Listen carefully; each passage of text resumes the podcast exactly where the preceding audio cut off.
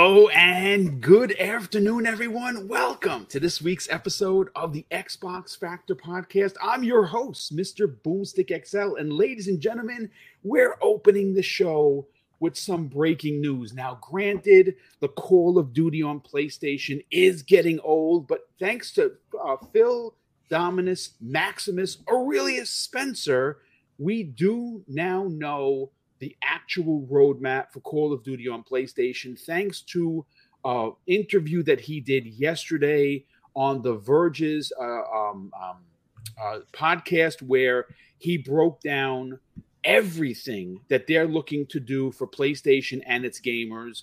I don't think it could be any more clear. We have direct quotes that I'm going to read live on the air from Phil Spencer. And of course, we're going to get into other topics. Now, I did rework the footage from I was that we tried to play the other day of Vampire Survivors. My God, what a game, ladies and gentlemen. It, it listen, remember, I'm old, so I appreciate the eight-bit graphics. Remember, when I first started, it was sticks and dots in nineteen seventy-eight. You know, we had we had, we had to turn down the lights and mess with the color on the T V to make the ghosts on Pac-Man have color, which of course got me in a lot of trouble with mom and pop, but at the same time, it was memorable. But we have an incredible panel for you today. Uh, we also have a guest making his second debut on this exact podcast, Justin Sayin, my brother. How are you feeling? I'm doing great. This was uh, this was about the era of video game that I started with, so I feel right at home with this. Uh, I've been addicted to this game. Been playing it nonstop. So thanks, Boom. Still got yeah, that no, it's, nervous it's, energy it's, going. yeah, no. And first of all, thank you, because ladies and gentlemen, we obviously were short a few guests. Uh, Pong So obviously is working. Mav is working. Boxenberger couldn't be here either. He's stuck working.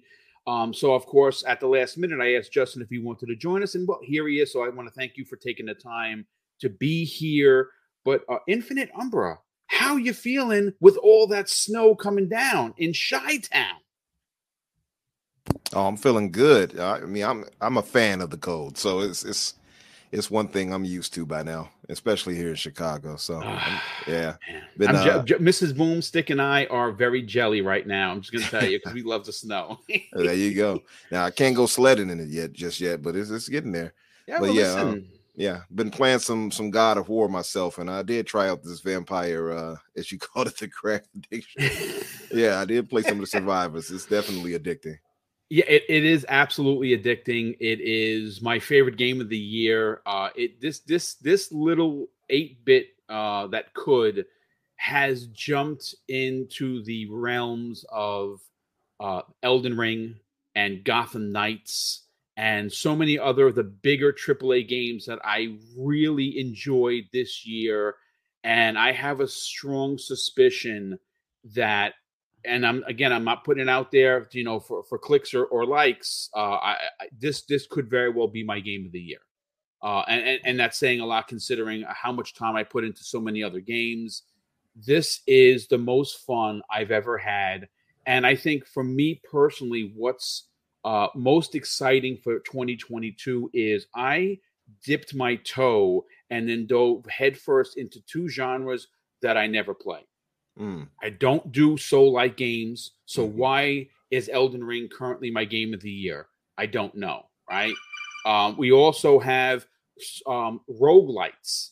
I don't like roguelite games, but something about Vampire Survivors just clicks with me. I it's guess maybe because I'm an old, old yeah. school gauntlet kind of a, a, a of a player. This is a love letter or a vampire kiss to anyone that's a, uh, a fan of Castlevania. I mean, mm-hmm. It just screams yeah. Castlevania. But it does. Yeah, that it, first it, guy you start off with, I thought it was like Simon Belmont. I thought it was Simon Belmont. Yep, yeah. I sure, sure did. And he even has a whip and everything. But listen, Umbra, it's great to have you here. Daniel McGee, what's going on, brother? How you feeling? Pretty good, pretty good. It's uh, you know, it's it's finally starting to feel like winter down here in Texas. The the flannels are out. The Chick-fil-A uh, drive-through attendants have gone inside. It's all the normal signs of the of the winter season starting. Uh, so it's a good time. Well, it's a, it's great to have you here, part of today's show. I think you're going to have a lot to say on the topic, specifically oh, yeah. the uh, breaking news that we have with this new interview. Uh, I cannot wait to get into it, but we have to welcome in Mister TikTok Josh, who got here just in the nick of time on his Mario Kart. What's going on, brother? How you feeling? What is going on? So glad to be here, and guess what I'm doing tonight? I am finally taking Halo to the bar because it turned twenty-one today. So, oh yes, uh, sh- shout out to Halo. I'm actually I'm drinking my coffee out of a disintegration mug, which is a game from uh, uh, Bungie. Oh my God. Well, it was from it was from the creator of Halo, Marcus uh, oh, Leto, Marcus Leto. Marcus Leto so yeah. the, the father of Master Chief. And so, uh, yeah, shout out to Halo. So excited to be here. Excited for the the. The breaking news. I think uh, I think we're gonna have a really good conversation here, and I gotta let everybody know I'm gonna be in Philly, December nice. third for PAX Unplugged. If anybody's gonna be there, we're gonna do a meetup at Yards Brewery. Oh, dude, that's so awesome! So I, I would love to meet meet some of you guys. Uh, Yards Brewery on on December third. Come nice. come hang out. It'll be a good time. Nice. Uh, uh, uh, PAX Unplugged sounds really cool. I hope they open that up uh, to some potentially coming to New York, maybe even uh, Boston, where they have PAX East. Uh, that would be pretty dope. Um, but listen, let, let, let's get into the breaking news. Uh, now, obviously, this was reported on many sources. Uh, Tom Warren has reported on this. But I pulled the article from V G C dot com. It was written by Chris Scullion, who I've talked about on this show before. And the opening arg- uh, article title says, Phil Spencer says he's open to committing to Sony that Call of Duty will stay on PlayStation longer term. And uh, the, it has the sub a subquote of the Xbox boss suggests he may be willing to make concessions. Now, concessions are something that we expect to happen uh, for the E U and the C M A to approve this deal. Um, I think that this deal is so important to Microsoft as a, as a whole uh, that goes so beyond Call of Duty that they are willing to commit to a very, very long-term deal of having Call of Duty on PlayStation. And after the uh, announcement last week that in ten days, Call of Duty made one billion dollars across multiple platforms, it only makes sense. And what's crazy about that number is that if they, if the next Call of Duty that is published under Microsoft Game Studios actually launches via the cloud or new hardware on the Nintendo Switch, folks, that number, that one billion in ten days, could be knocked out in half the time because, well, you're adding a new platform on top of Steam, on top of P C, on top of Xbox and PlayStation. It would be epic. And Microsoft, well, you know, they like money. In fact, you know what? They love money, and so do their investors. But let's get into what the article had to say. And I want to let you know that I'm reading verbatim from the article because this news is breaking. And it says uh, this, speaking on The Verge's Decoder podcast, Phil Spencer explained that he was open to making a commitment that would make Sony and global regulators happy as Microsoft continues to await approval for its proposed acquisition of act, uh, acquisition of Activision, Blizzard, and King. And this is what Phil had to say. This idea that we want to write a contract that says the word forever in it, I think is a bit silly, says Spencer. But to make a longer-term commitment that Sony would be comfortable with, that regulators would be comfortable with, I have no issues with that at all. But he also goes on to say, while attempting to clarify that we that that, that we're no tricks or loopholes in his statement, Spencer added this: we think Call of Duty will be on PlayStation as long as players want to play Call of Duty on PlayStation. And that's not a competitive threat against PlayStation. That's a pragmatic way of looking at it. He also continues, folks, if if they want a streaming version of Call of Duty, we can do that as well, just like we do on our own consoles. There's nothing hidden behind my back. Uh, he again, I want to just keep adding to this. Sony does not have to take Game Pass on their platform to make this happen. There's nothing hidden. We want to continue to ship Call of Duty on PlayStation without any kind of we- weird, aha, I figured out, I gotcha. So let's start with Justin Sain, who's our special guest today. I, I, I got to be honest with you. Uh, if I'm Phil Spencer at this point, I have to admit that I am sick and tired of talking about Call of Duty because of the fact that I don't understand how clearer he could make it. Now, again, in business, there's nothing. We've never seen a business write the word forever in a contract. That is, you would that never is do anything literally impossible. You cannot do that in business. You cannot be asked legally to do that in business because things have things change. What if Call of Duty takes a nosedive like Battlefield? Now, is it likely? No. But what if Microsoft says, hey, listen, we don't want to be uh, required to put out Call of Duty every year. We want to put it out every three years so these teams, eight different studios, could work on games that, like, when you when you team up with Microsoft, they say, you want to work on a game? What do you want to work on? Go for it. That's the attitude that Phil Spencer, Matt Booty, Sarah Bond, and the rest of the staff have over there. They want their develop, developers and their development community to be comfortable and work on what gets them excited to be a developer in gaming. What are your thoughts on Phil Spencer? Can he make it any clearer, Justin?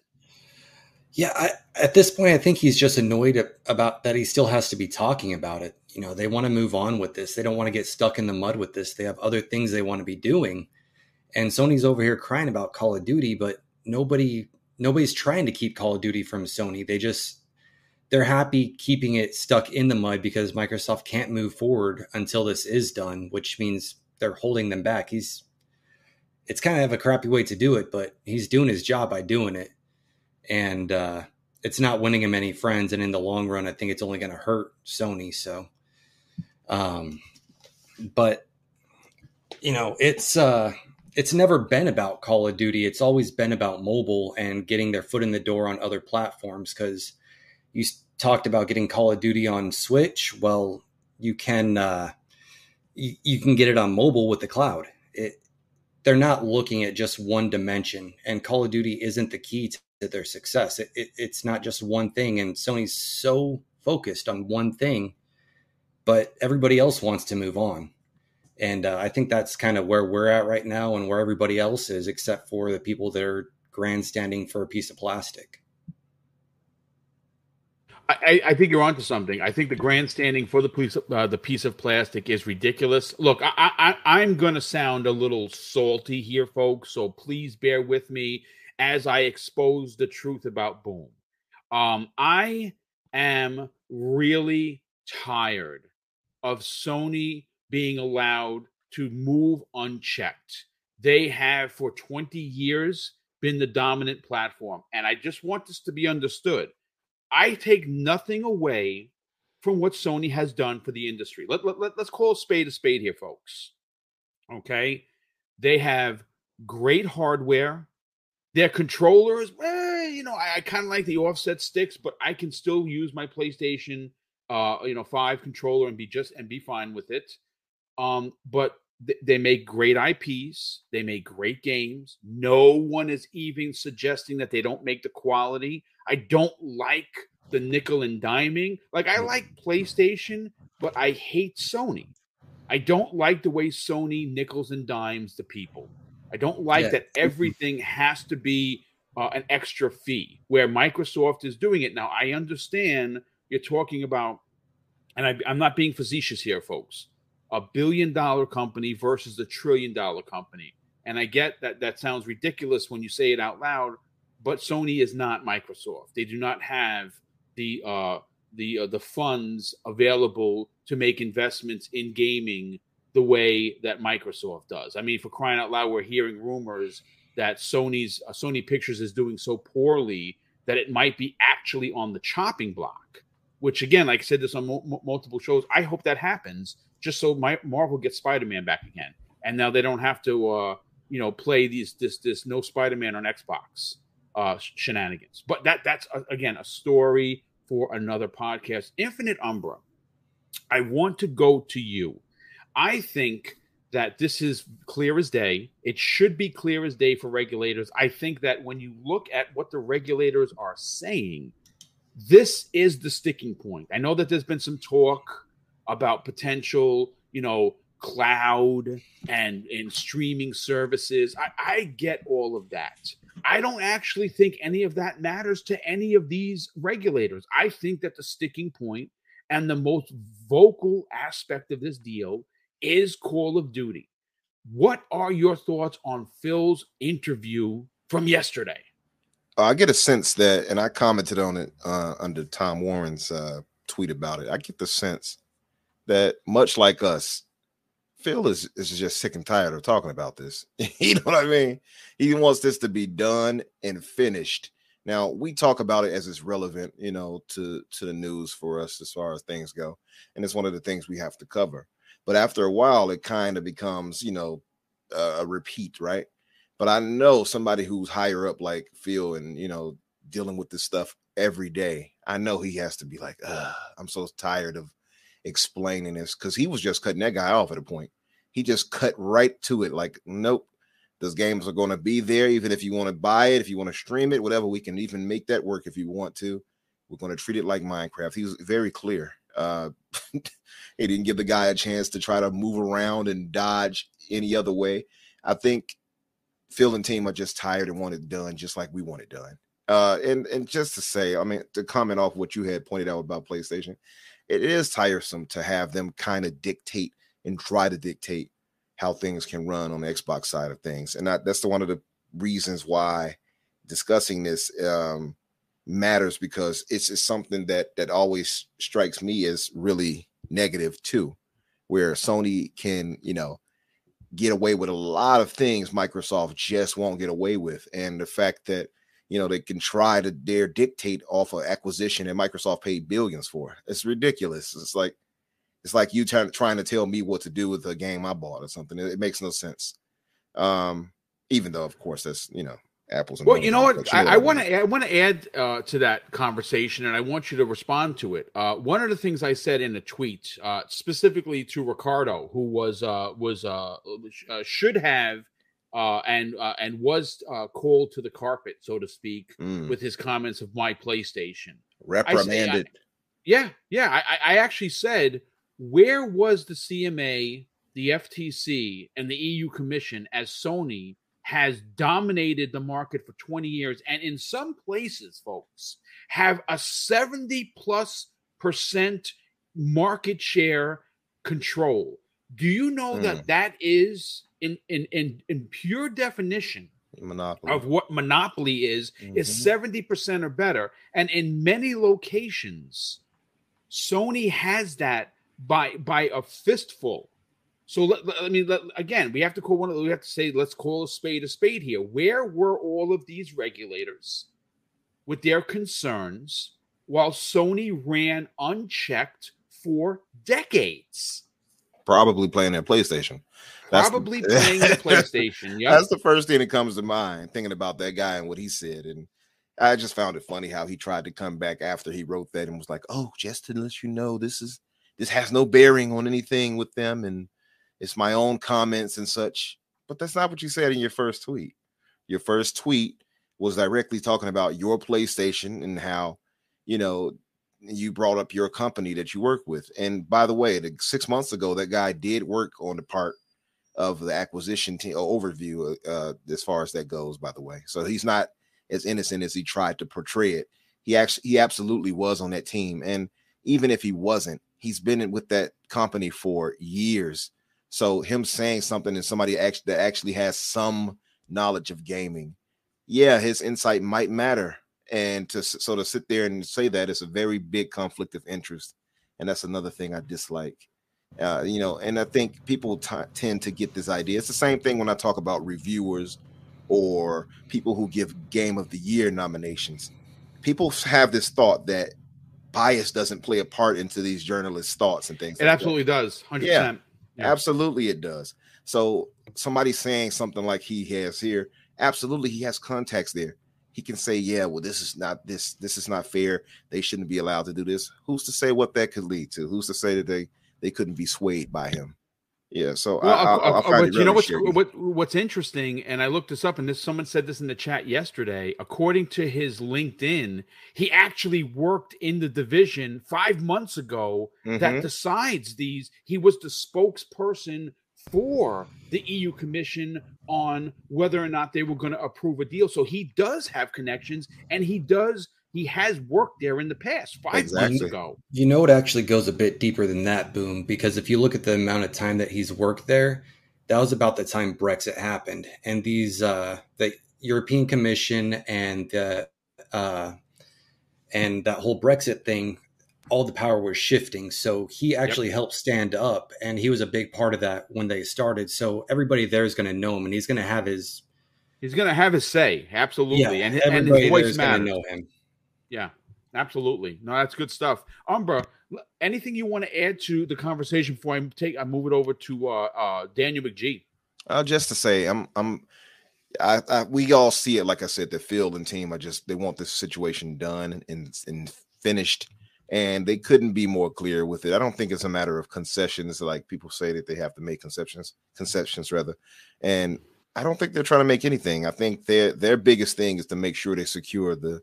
You know, A B K deal, not only for Call of Duty, which, like you said, brought in a billion in ten days. Um, it's also mainly for the mobile part, as we all know, with the King situation. So uh, I think they just want to get that done for more. So for that part to reach more of these two billion, three billion gamers they wanted to reach. Yeah, I, I absolutely believe. Listen, here's the thing, folks. You know, like I said, I talked about this before. Uh, I remember many people in this gaming community, as well as the journalistic community, clowning on Phil Spencer when he said three billion gamers. Oh, this guy's a fool. What does he mean, three billion gamers? You know what the problem with a lot of people? They only look through a keyhole. And they see a picture, and they're like, that's what it is.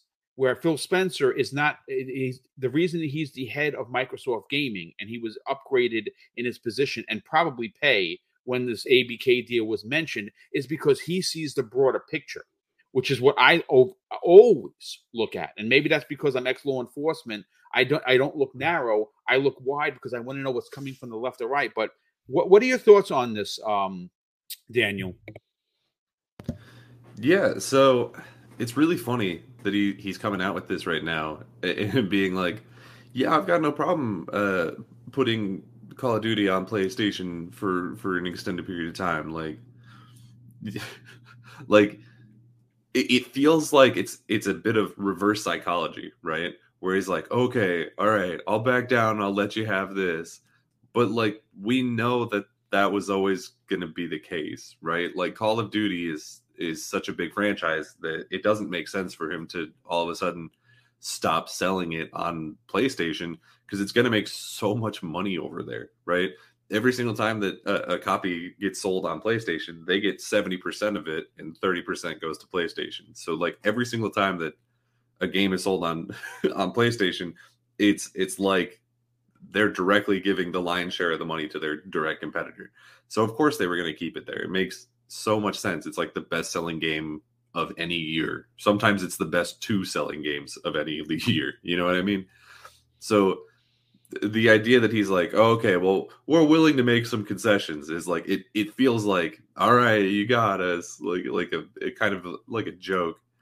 Um, but it's it's it's very funny to me that they also made sure to add that that bit in where they're like, we will continue to have Call of Duty on PlayStation for as long as people want to play Call of Duty on PlayStation, because it reminds me of all of the people lately who have been saying, like, oh, why is this J R P G going to Xbox? No one on Xbox wants to play R P Gs, which is, like, complete nonsense. Uh, because obviously there's an audience for, for J R P Gs on PlayStation or on Xbox. Like, it might not be the same size as it is on PlayStation, but there's tons of people who want those games over on Xbox. And the more of them you have over there, the more you grow that audience. It's, it's just common sense. Um, so it's it's really funny that he made sure to throw that in there as like a, well, if if it stops selling on PlayStation for some reason, then we'll stop putting it there. Um, and Umbra, uh, you brought up the the idea of like the the media bias towards it, And it's like, yeah, we we know that that's a thing, right? We know that that's a problem. And mm-hmm. you don't have to look any further than we just got the nominations for the Keelys yesterday, right? The Keelys.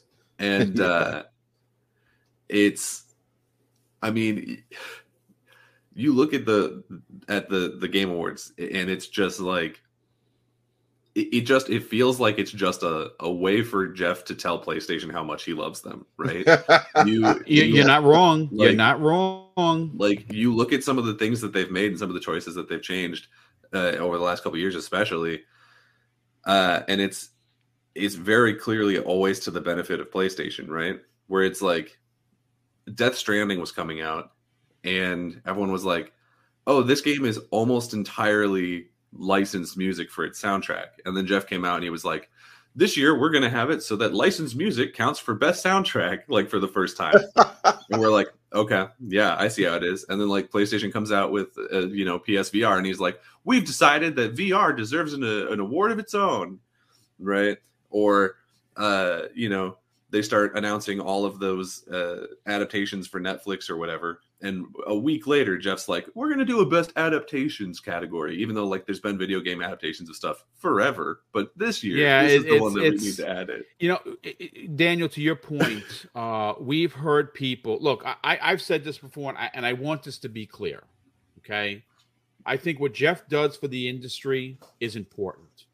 Okay. I'm, I'm never going to take away what he has done. He has made main. He has brought gaming to the mainstream with these awards. I love seeing uh, a lot of these developers who usually were never acknowledged by the mm. public get these awards. I think it's important that I will state. I will state that.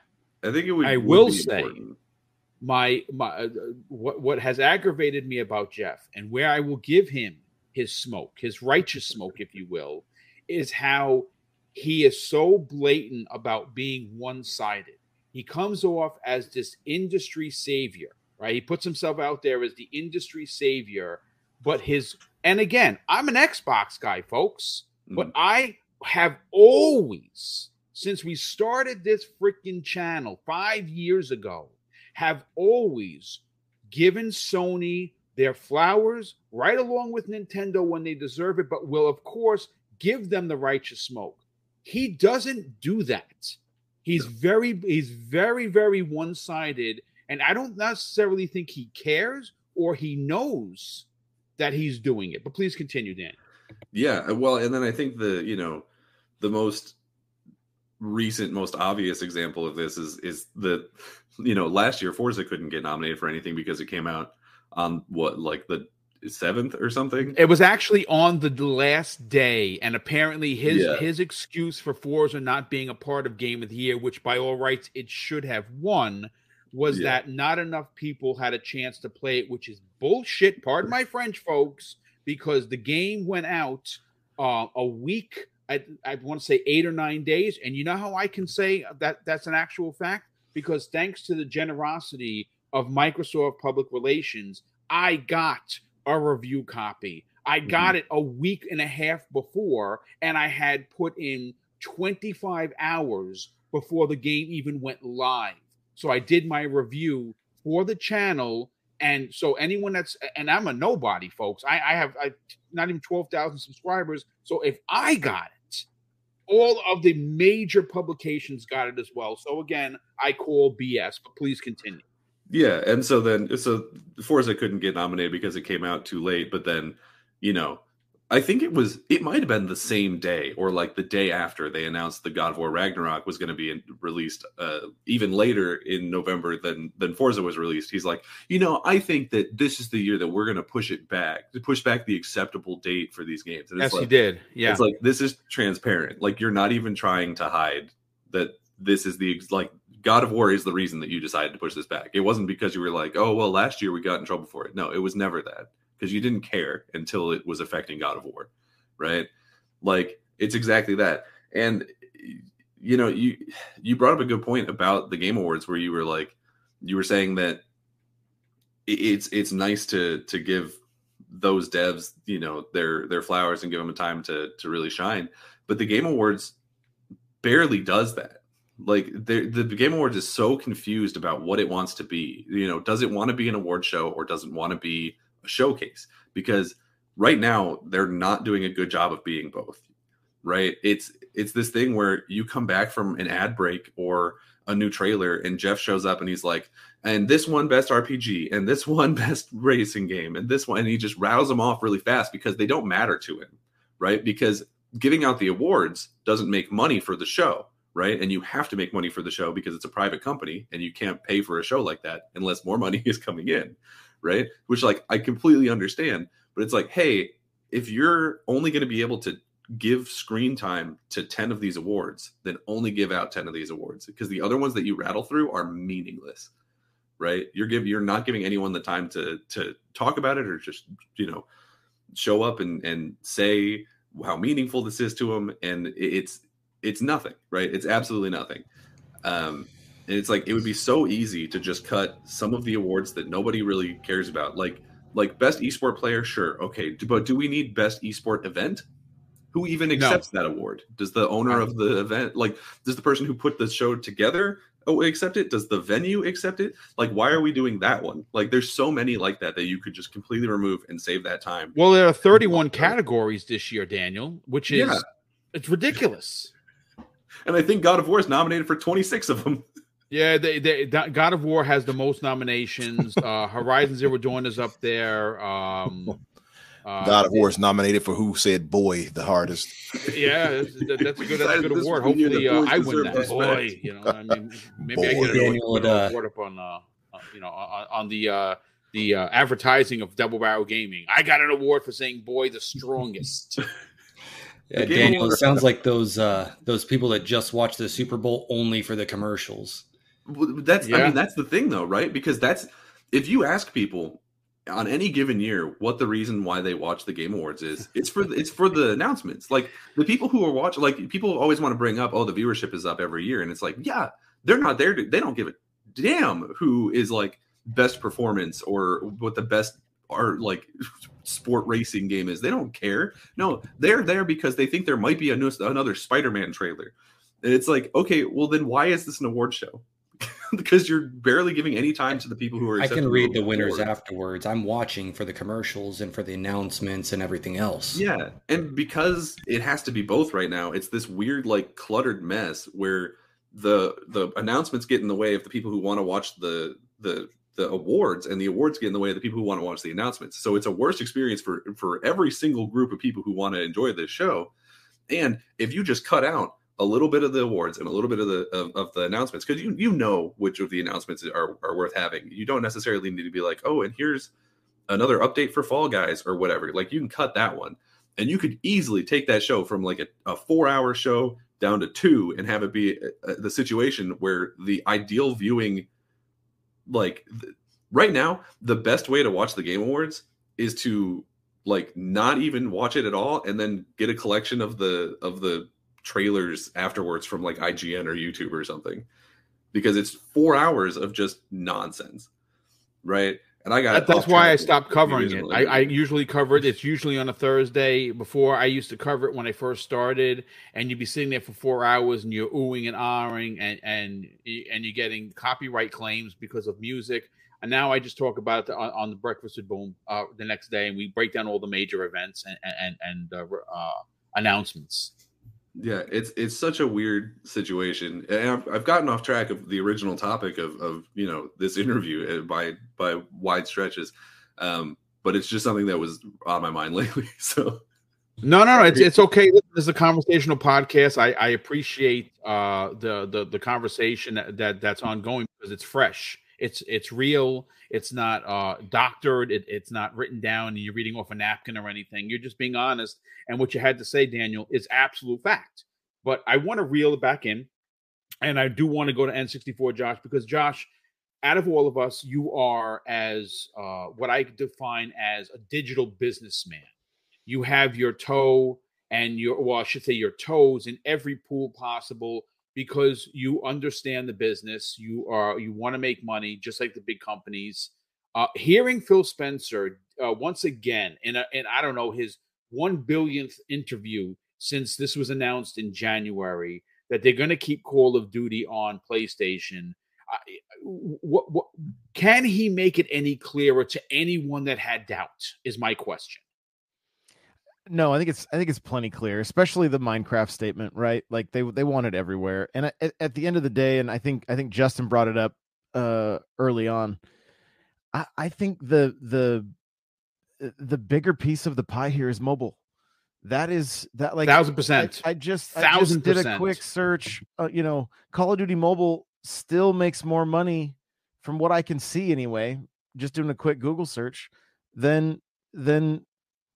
the mainline games on all the systems on P C, like that, that right there, like that's what shareholders care about, right? Like at the end of the day, it seems crazy because I know Call of Duty Modern Warfare two just made, you know, a billion dollars and is setting records, but mobile's been doing that. Like mobile's mobile's been, been bringing in those billions, you know, just Call of Duty Mobile. I'm not even talking about the other games within, because the other games that they're they're bringing up now is Diablo and that mobile experience as well, right? So it's, and I can't imagine it's going to be too long, depending on uh, if they if they find it's uh, uh, profitable or not. But Overwatch is already on the Switch, so that's another one that could probably make its way to mobile eventually as well. There's, and and the reason is just there's so many more devices, right? There's more mobile devices in the world than there are people in the world, and so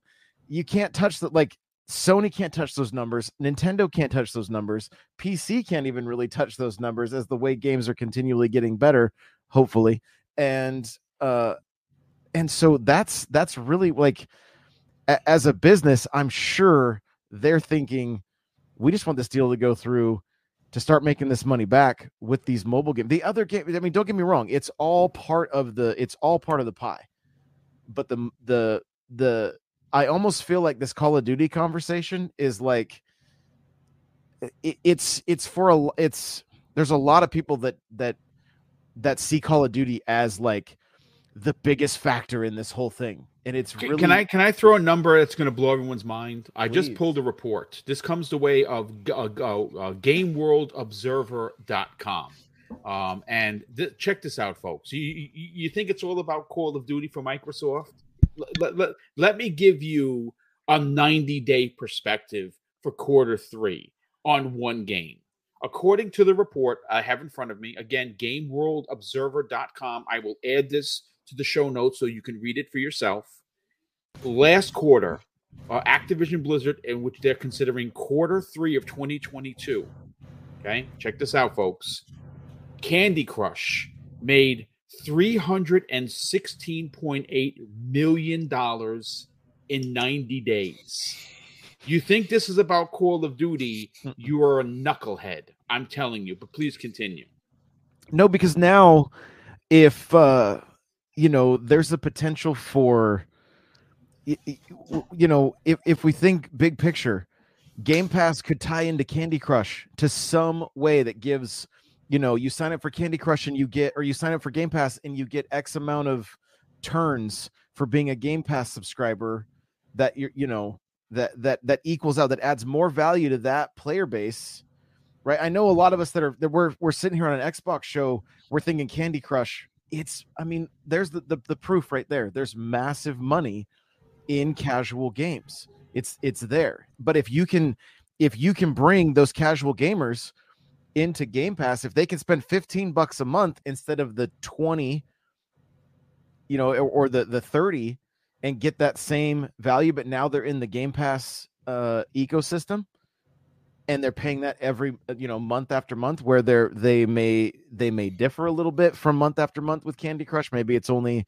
fifteen dollars here, maybe it's ten, maybe but But they're they're getting them month after month. I mean, I pay m- monthly for Fortnite, right? Just to there's there's a there's a few few extra bonuses. It's ten bucks a month, and I get uh, I, I'm I'm racking up V bucks. Like, there's so many more. There, there's just so much, so many more bigger plays that are going to be happening with Game Pass than just Call of Duty. That it's just like. It, it, it almost feels like it's just a like such a small a, a small like they're like yeah. Keep Call of Duty everywhere. We don't give a shit. you know, it's no, no, like... I, I, that's dude. It, it is. I mean, who doesn't like money? Investors like money. Microsoft, first of all, Microsoft has already made back the seventy billion dollars that they spent on this, or that potentially will spend on it. So that's yeah. not the issue. They want to keep generating money. You know, you know what I want to do? Uh, I, I do want to bring this back around, because something popped into my brain when you were talking, Josh, that I think is very important and potentially relevant to the conversation. And that is whether or not Microsoft takes Game Pass to the next level. And what do I actually mean by that? Now, remember, I said this months ago. I don't have connections at Microsoft dropping me nuggets of information. I just, I read the tea leaves like everybody else. Uh, but here's my question. I'm going to start with Justin here. Um, one of the things that I thought about months and months ago, I'd even say beginning of the year when this was announced, uh, Game Pass is currently available on the Xbox. It's currently available on P C. Uh, it's available on your T V and wherever else you can you can find the app. But you know what I'm thinking? Do you see in the future a potential of Xbox Game Pass for mobile potentially being five dollars a month and offering perks in games like Candy Crush that would ne- normally cost players like the ten dollars pack that I've actually bought before? It gives you X, Y, and Z, and it's five dollars a month. You get it every month. Do you? Could you imagine the um, the amount of monies and potential Xbox Game Pass subscriber numbers? They would be in the hundreds of thousands simply because of mobile being as big. What are your thoughts on that? Well, I mean, that could tie into exactly what Phil Spencer was saying about being a price increase, because say you make Xbox Ultimate and you want to keep it called Xbox Ultimate, include mobile. Well, you up it to nineteen ninety-nine a month. There's your five dollars right there. Or seventeen ninety-nine if you want Ultimate, four ninety-nine if you want uh, Game Pass Mobile. But uh, another thing that uh, I just want to piggyback off what Josh was saying was this Diablo Immortal, Counter-Strike Go, all these all these are still mobile experiences. What Microsoft can do um, is bring a console experience to mobile. When Diablo Immortal was released, it pissed a lot of people off because Diablo was first a P C game, then a console game.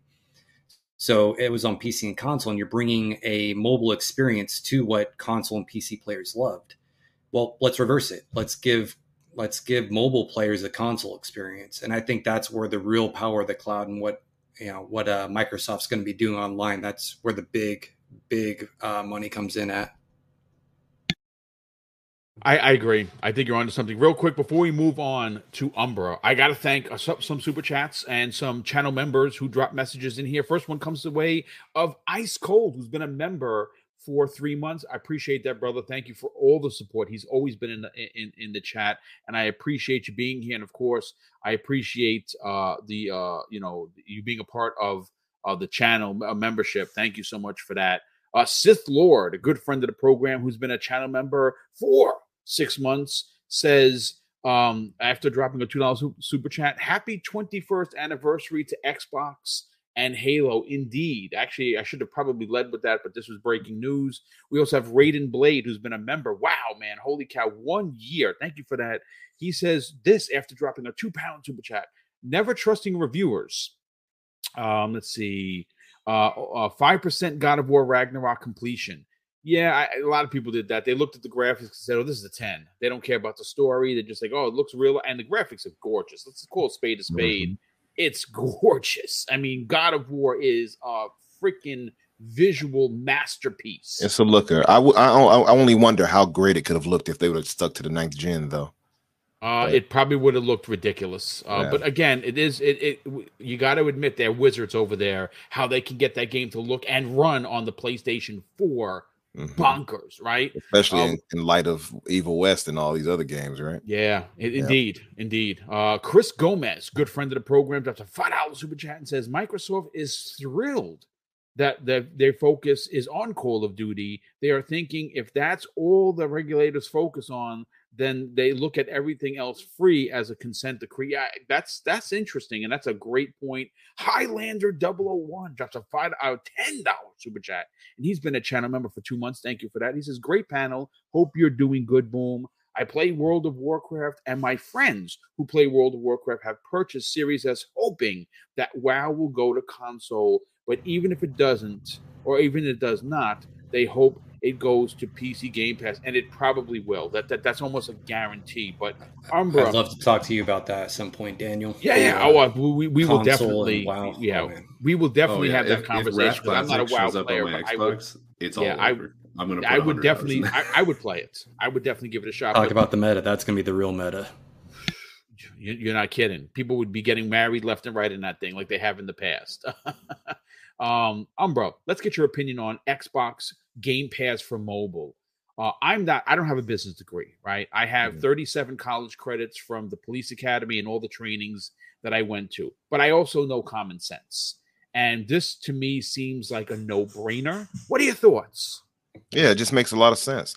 And it just goes back to what we were talking about a minute ago, where we were saying that Microsoft's biggest thing is not necessarily uh, Call of Duty. It matters, obviously. It's a big-time franchise. It's making tons of money, as we see.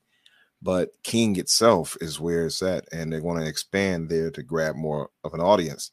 So mobile Game Pass makes ton a ton of sense, and this isn't the first time that I've heard the discussion come up about that, you know. And uh, it just it makes a ton of sense, and and you can actually parlay that into, you know, a lot of uh microtransactions and things like that too, which, by the way, I think Vampire Survivors would fit perfectly into a mobile situation. Just it absolutely say. would. Yeah, yeah, it, it, yeah. And, and you know something, I'm not going to front. They they'd get my money. Yeah, yeah.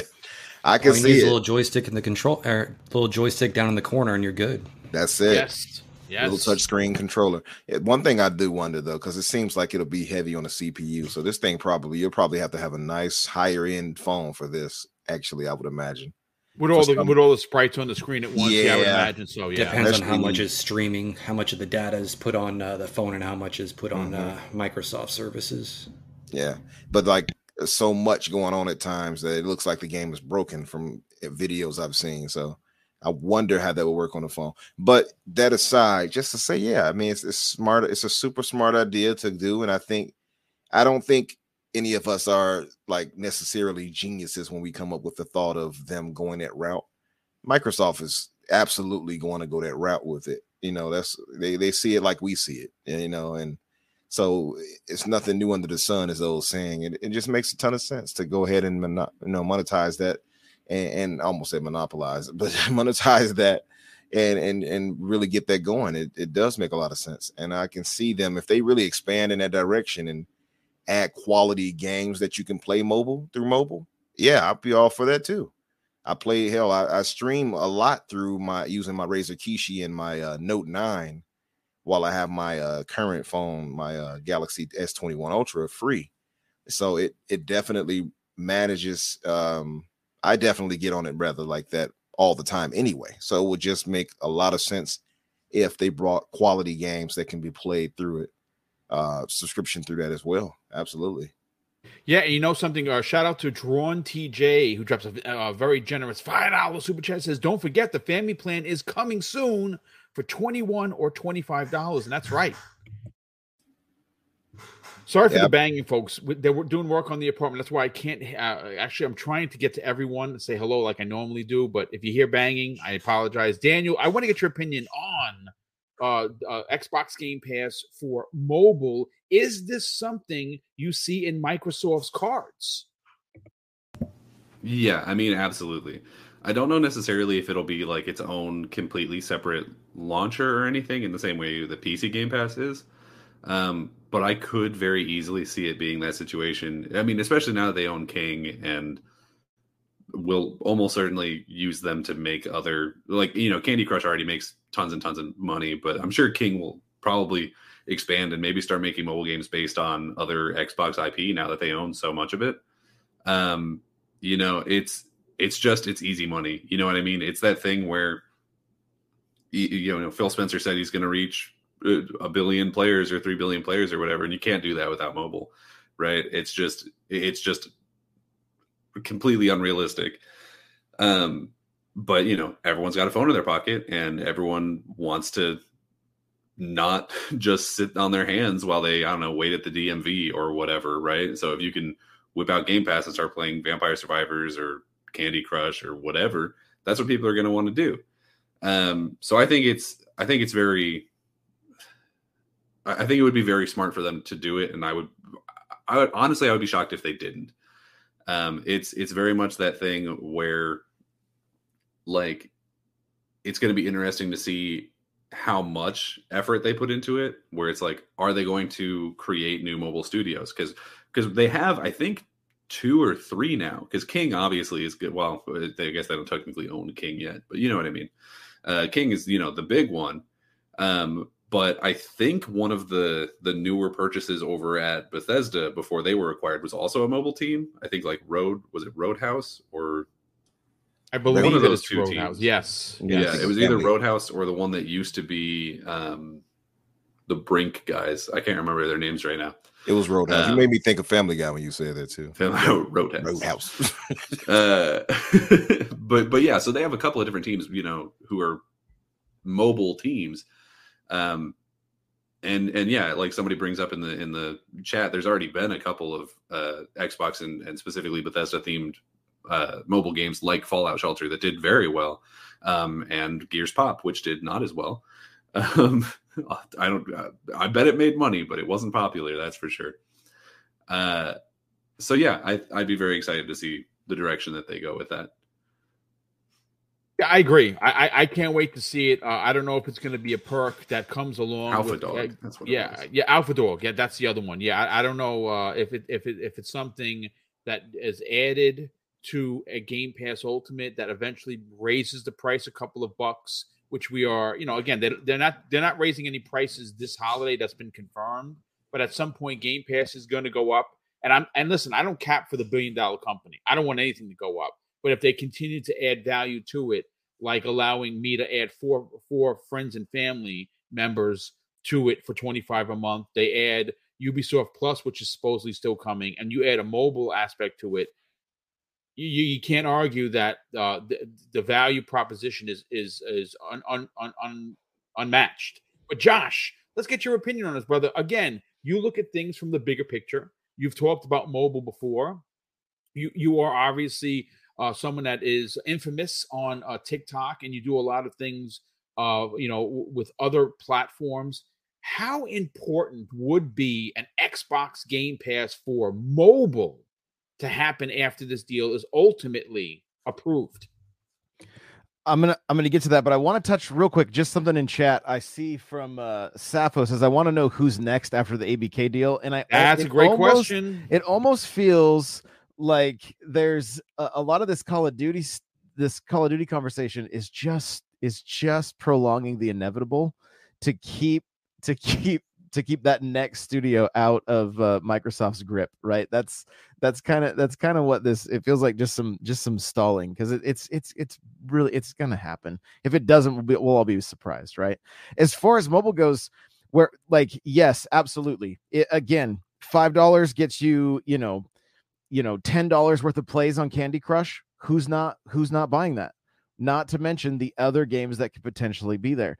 The other thing that has my mind going is, as we've seen, like right now, I happen to be scrolling TikTok today and I saw Ninja playing Fortnite and he was driving a Rocket League car in Fortnite, right? So what's going to stop Microsoft from making a, you know, a, a Minecraft version of Candy Crush, yes. or, yes. or watching these brands start to interlink and really, you, you know, really start to combine and like, like boost that branding. Because again, those casual players playing Candy Crush, there's a good chance they probably have younger kids who might be into Minecraft or aware of Minecraft. There could be conversations that happen like, oh, look, I'm playing like, you know, I'm I'm playing Minecraft on my, uh, you know, in, in my game, Timmy, or whatever, you know, whatever the case may be, that that that could get them excited. It could also bring in new people because if people are really big fans of Minecraft and they know they can play a Minecraft, like they can play a Minecraft puzzle game while they're, you know, while they're waiting for whatever, that might be a draw for them. There's there's just so much, like, we have to remember the power of those brands is so strong that that you throw Minecraft on anything, it's probably going to do fairly well. And so it it just can really it, almost in a, I know for some of us, it may be the first time we even would even touch Candy Crush, right? Because it's not something that we that that most of us are gonna are gonna uh, gravitate towards. But Missus Bloom and I uh, play Candy Crush. We haven't played it in a while, but we play it on a regular basis. She loves it. She's a she is the queen of Tetris. That she's yep. the queen of puzzlers, and she does very well in that game. And she hasn't spent a freaking dime in all the years playing. She's that good. And, and it could be the kind of thing too that that it gives King the opportunity to make a puzzle game completely around Minecraft. It doesn't have to necessarily be a be a tie-in to to Candy Crush. There could be. It, it just leaves so much opportunity to take the pedigree of these amazing mobile publishers and then give them Xbox I P, which now includes Bethesda. Like they're they're they they really can uh, start reaching those three billion gamers that that Phil is talking about. And the the mobile aspect here, I think, is a much bigger player than than what we're seeing talked about on Twitter and stuff, uh, based on just the the back and forth between Sony and Microsoft. And so. Uh, at, at the end of the day, I think there's absolutely a chance we see some kind of a of a mobile Game Pass, because it also would include cloud gaming, right? So on top of just, you know, adding value to Candy Crush and different games like that, or, or even, you know, making the, the season pass, like their season pass on Call of Duty Mobile. Like, so if, if, if you're signed up for Game Pass and you get, you know, exclusive uh, items, and then you you can save, you know, just like I do in Fortnite right now, where I don't have to, I don't have to get the season pass. It's just included in my membership week after week or month after month. Th- there's uh, again, those, those, uh, that continued revenue from, from a, a Game Pass mobile with the cloud gaming. It, it's really a, it's, it's really a recipe for success. I absolutely well, I mean, agree. Yeah. Hey, hey, hey, hey, jump in, Justin. Get it. I was going to say, uh, Pagel's already done this with World of Warcraft, very similar to Candy Crush. And I mean, it, it lit it lit that game on fire. I mean, just the amount of attention that Nation you can bring across branding into games will uh, will make, you know, millions, if not billions of dollars. It yeah, it's it's ridiculous how, exactly how many um, uh, how much money uh, it would it, it is actually going to make. But what I what, what I want to do. Is we're talking about money, right? You happen to we we happen to talk about uh, three huge I Ps that Microsoft doesn't own, but they're partnered with. And I want to talk about the potential of how important it is for Xbox to win this holiday. Well, I'm going to tell you how how important it is. They just announced, folks, a new bundle. This bundle is going to be two hundred thirty-nine bucks during Black Friday. Potentially, uh, even uh, even stay that way. Maybe a week later, and then happen to go back up price and then drop down right before Christmas. It is the Fortnite, Rocket League, and Fall Guys Xbox Series S bundle. It comes with V-Bucks. It comes with exclusive D L C for Fall Guys and exclusive cars for Rocket League. And I want to bring this right back to Josh. Josh, this is uh, wh- what is happening here. And, and I talked about this many, many times on other podcasts. Uh, a couple of years ago, Sony did something ingenious. They found a way to release a Spider-Man PlayStation four Slim, include Spider-Man twenty eighteen with it, and sold it at every possible store, online and in physical form, for one hundred ninety-nine dollars. Those, those numbers, Josh, have yet to be broken or even matched. But I have a strong suspicion that this Xbox Series S that's going to be two hundred forty bucks has a real shot to give them a run for their money. It's, and and we, we, we have heard that they have doubled production on this model over the Series X. What are your thoughts on this newly announced bundle? Uh, I, I think it's fantastic. And I, I did, I did two Two twelve-hour streams this last weekend, and we talked.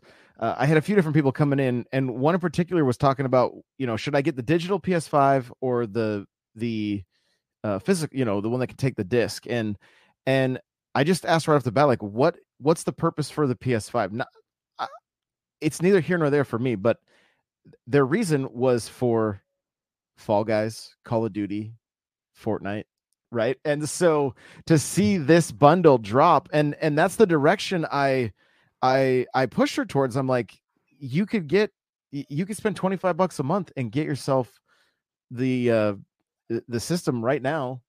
You know, I didn't know if maybe she was partial to the controller or the the exclusives or what the case was, and it wasn't any of those things. It's just one of the Twitch streamers that she follows plays on the P S five, so that's that's what she was she was thinking she would go towards, not realizing that the options that were that were available with just the the the Series S. She's also probably not like, you know, well, she's not a diehard gamer. She doesn't follow. I mean, she follows a Twitch streamer, so she's a little bit more savvy than the the, the moms running into GameStop and asking for the PlayStation, Xbox, right? You know what I'm saying? Right. Yeah, exactly that. Exactly that. And so, but she was kind of like, I didn't even know that was an option, right? That there was, that there was this option out there that is technically going to save her, you know, depending on how the, the route she goes. If she goes with this bundle, that would save her sixty bucks. If she goes with Xbox, Xbox Ultimate, the, you know, the, the, and she just needs pay- it for console, which would be ten bucks. Yeah, well, yeah, I think you have to, if you do the, if you do the, oh no, you get you if you if she did the twenty-five a month, yeah, uh, the, you would get that included. You'd get two years, right? Yeah, Xbox, and you still save, yeah. you still save twenty bucks or something on the overall price of the machine anyway, right? So, so it's just it's such a great value. I mean, th- the Series S has been something I've recommended to so many people, where like maybe their kid has a Switch, and they're like, uh. they're like, what's another what's another console I could get? I'm like, well, this is the best route. It's it's Indeed. Unlimited games at their fingertips, and and they, you know, they can they can do some of the, the major titles that, that kids are really enjoy, like Minecraft and, and and things like that. Which, I mean, again, they're available on all the platforms, but as far as just the value prop for people that aren't interested in like the bleeding edge, I need the, you know, the four K one twenty. Like the Series S is such a Which, fantastic. I hate to say this, Josh. eighty percent of the populace that plays games don't give a flying hootenanny. They just mm-hmm. don't. They're not into the. Their their T Vs barely are able to be hit, hitting four K, let alone one hundred twenty frames. It is a small populace. Uh, that's us. You know, there's there's four hundred fifty people here. We're the diehard gamers. You're here listening to this. This panel is loaded with diehard gamers. The average gamer, eighty plus percent, the, the normies, as I like to call them, with no offense, are not caring about what you're saying, Josh. And that makes sense. And the at the at the end of the day, and I'm looking at chat too, you know, somebody saying all access is insane, and and, and I mean it it is. It is. It's it's it's crazy. There is a, there is a get... problem with all access. You know what the problem is, Josh? What's and that? I know Microsoft is listening to this pro, uh, pro- program right now. I'm very fortunate that they actually do listen to the shows. So if you're listening to the show, here's my righteous smoke. There are two problems with Microsoft right now, specifically with Xbox. It's the two M's, marketing and messaging, okay? Everyone that is anyone, Josh, should know that there is, especially during a fiscal time in our generation, where people are having a real difficult time putting groceries on the table. There, e- this should be plastered on every bulletin board, a back, a back of a magazine. It should be on the minute you turn on your T V. They should have this plastered. This program of Xbox All Access should be front and center, and it's not. And that is the problem, Josh. You, you, and it's exactly the next thing I was going to say. It's on them to market this, right? Fortnite still has incredible pull. You can look at the the amount of streams, you know, the people watching streams on Twitch, which is not just, it's not the the the best way to gauge numbers, but it's still a very popular game, right? You're not seeing kids flossing like they were a few years ago, right? It's not, it doesn't quite, it doesn't have quite that pull. It's going to be on Xbox to market this game, or to market this bundle this season, um, because Spider-Man sells himself, right? Spider Spider-Man is a very well-known I P, and you walk into a game store and you see Spider-Man tied to a two hundred dollars PlayStation, boom, it's going to... It's that's, it's that's literally people buying three at a time, Josh. Y- yeah, it's going to fly off the shelf. Now, full circle back to what we were talking about. Those casual gamers that are potentially buying presents for their kids this Christmas get an advertisement for Xbox Ultimate when they fire up Candy Crush. Now you're talking about marketing billions of eyes yes. just like that. And that's going to move more consoles, and that's going to put more money in Xbox's pocket.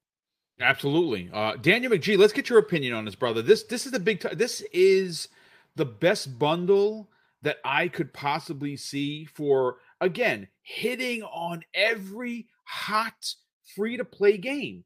Fortnite, well, it speaks for itself. Rocket League, no slouch, and Fall Guys. Three free-to-play games that exploded on the scene, included with all kinds of V-Bucks and, and, and bucks for, you know, uh, for Fall Guys and special outfits and special cars. This is a great bundle. What do you, what are your thoughts on it? Uh, I mean, I think it's phenomenal, right? This is, uh, I mean, we've talked about how this is clearly aimed at like a younger audience because of the, the games in question. Um, but I think it's also aimed at just like the streaming community. So obviously streamers themselves, but also just anyone who is a big fan of streamers, like, like Josh said, his, his friend. Um, because these are, I mean, those are three of the most popular games to stream, even, even to this day, you know, despite the fact that they all came out quite a bit ago. You know, they have they have a lot of staying power, and they have a lot of weight behind them because they just really took the world by storm. I mean, if you could find a way to slap a Among Us in there too, that'd pretty much seal the deal as far as I'm concerned, right? It's uh, it's definitely the, the exact kind of bundle that is going to sell like crazy this holiday, right? There's there's no doubt in my mind that people are going to walk in looking for a console for their kid for Christmas, um, and see, hey, this thing is only, I mean, two ninety-nine, but probably cheaper by the time Black Friday rolls around, probably two fifty. It's actually um, been it's been actually advertised uh, already uh, in Target, oh, yeah? Walmart uh, for two thirty-nine ninety-nine. Oh dang, yeah. So like, yeah. So so they're gonna walk in, they're gonna see that price tag, they're gonna be, this is way cheaper than I thought. They're gonna see, oh, it has all of the games that my kid cares about right on the cover. Uh, it gets them bonus bonus stuff in all of those games. I'm going to be the coolest uncle on the planet, right? And, you know, we're going into a recession if we're not already in it. You know, I think that's pretty clear. You know, I, I went to uh, Raising Cane's the other day. It's a chicken place down here for those non-Texans. Uh, and the, the price of a Caniac combo is up like three bucks from what it was a year ago. You know what I mean? Everything is more expensive than it used to be.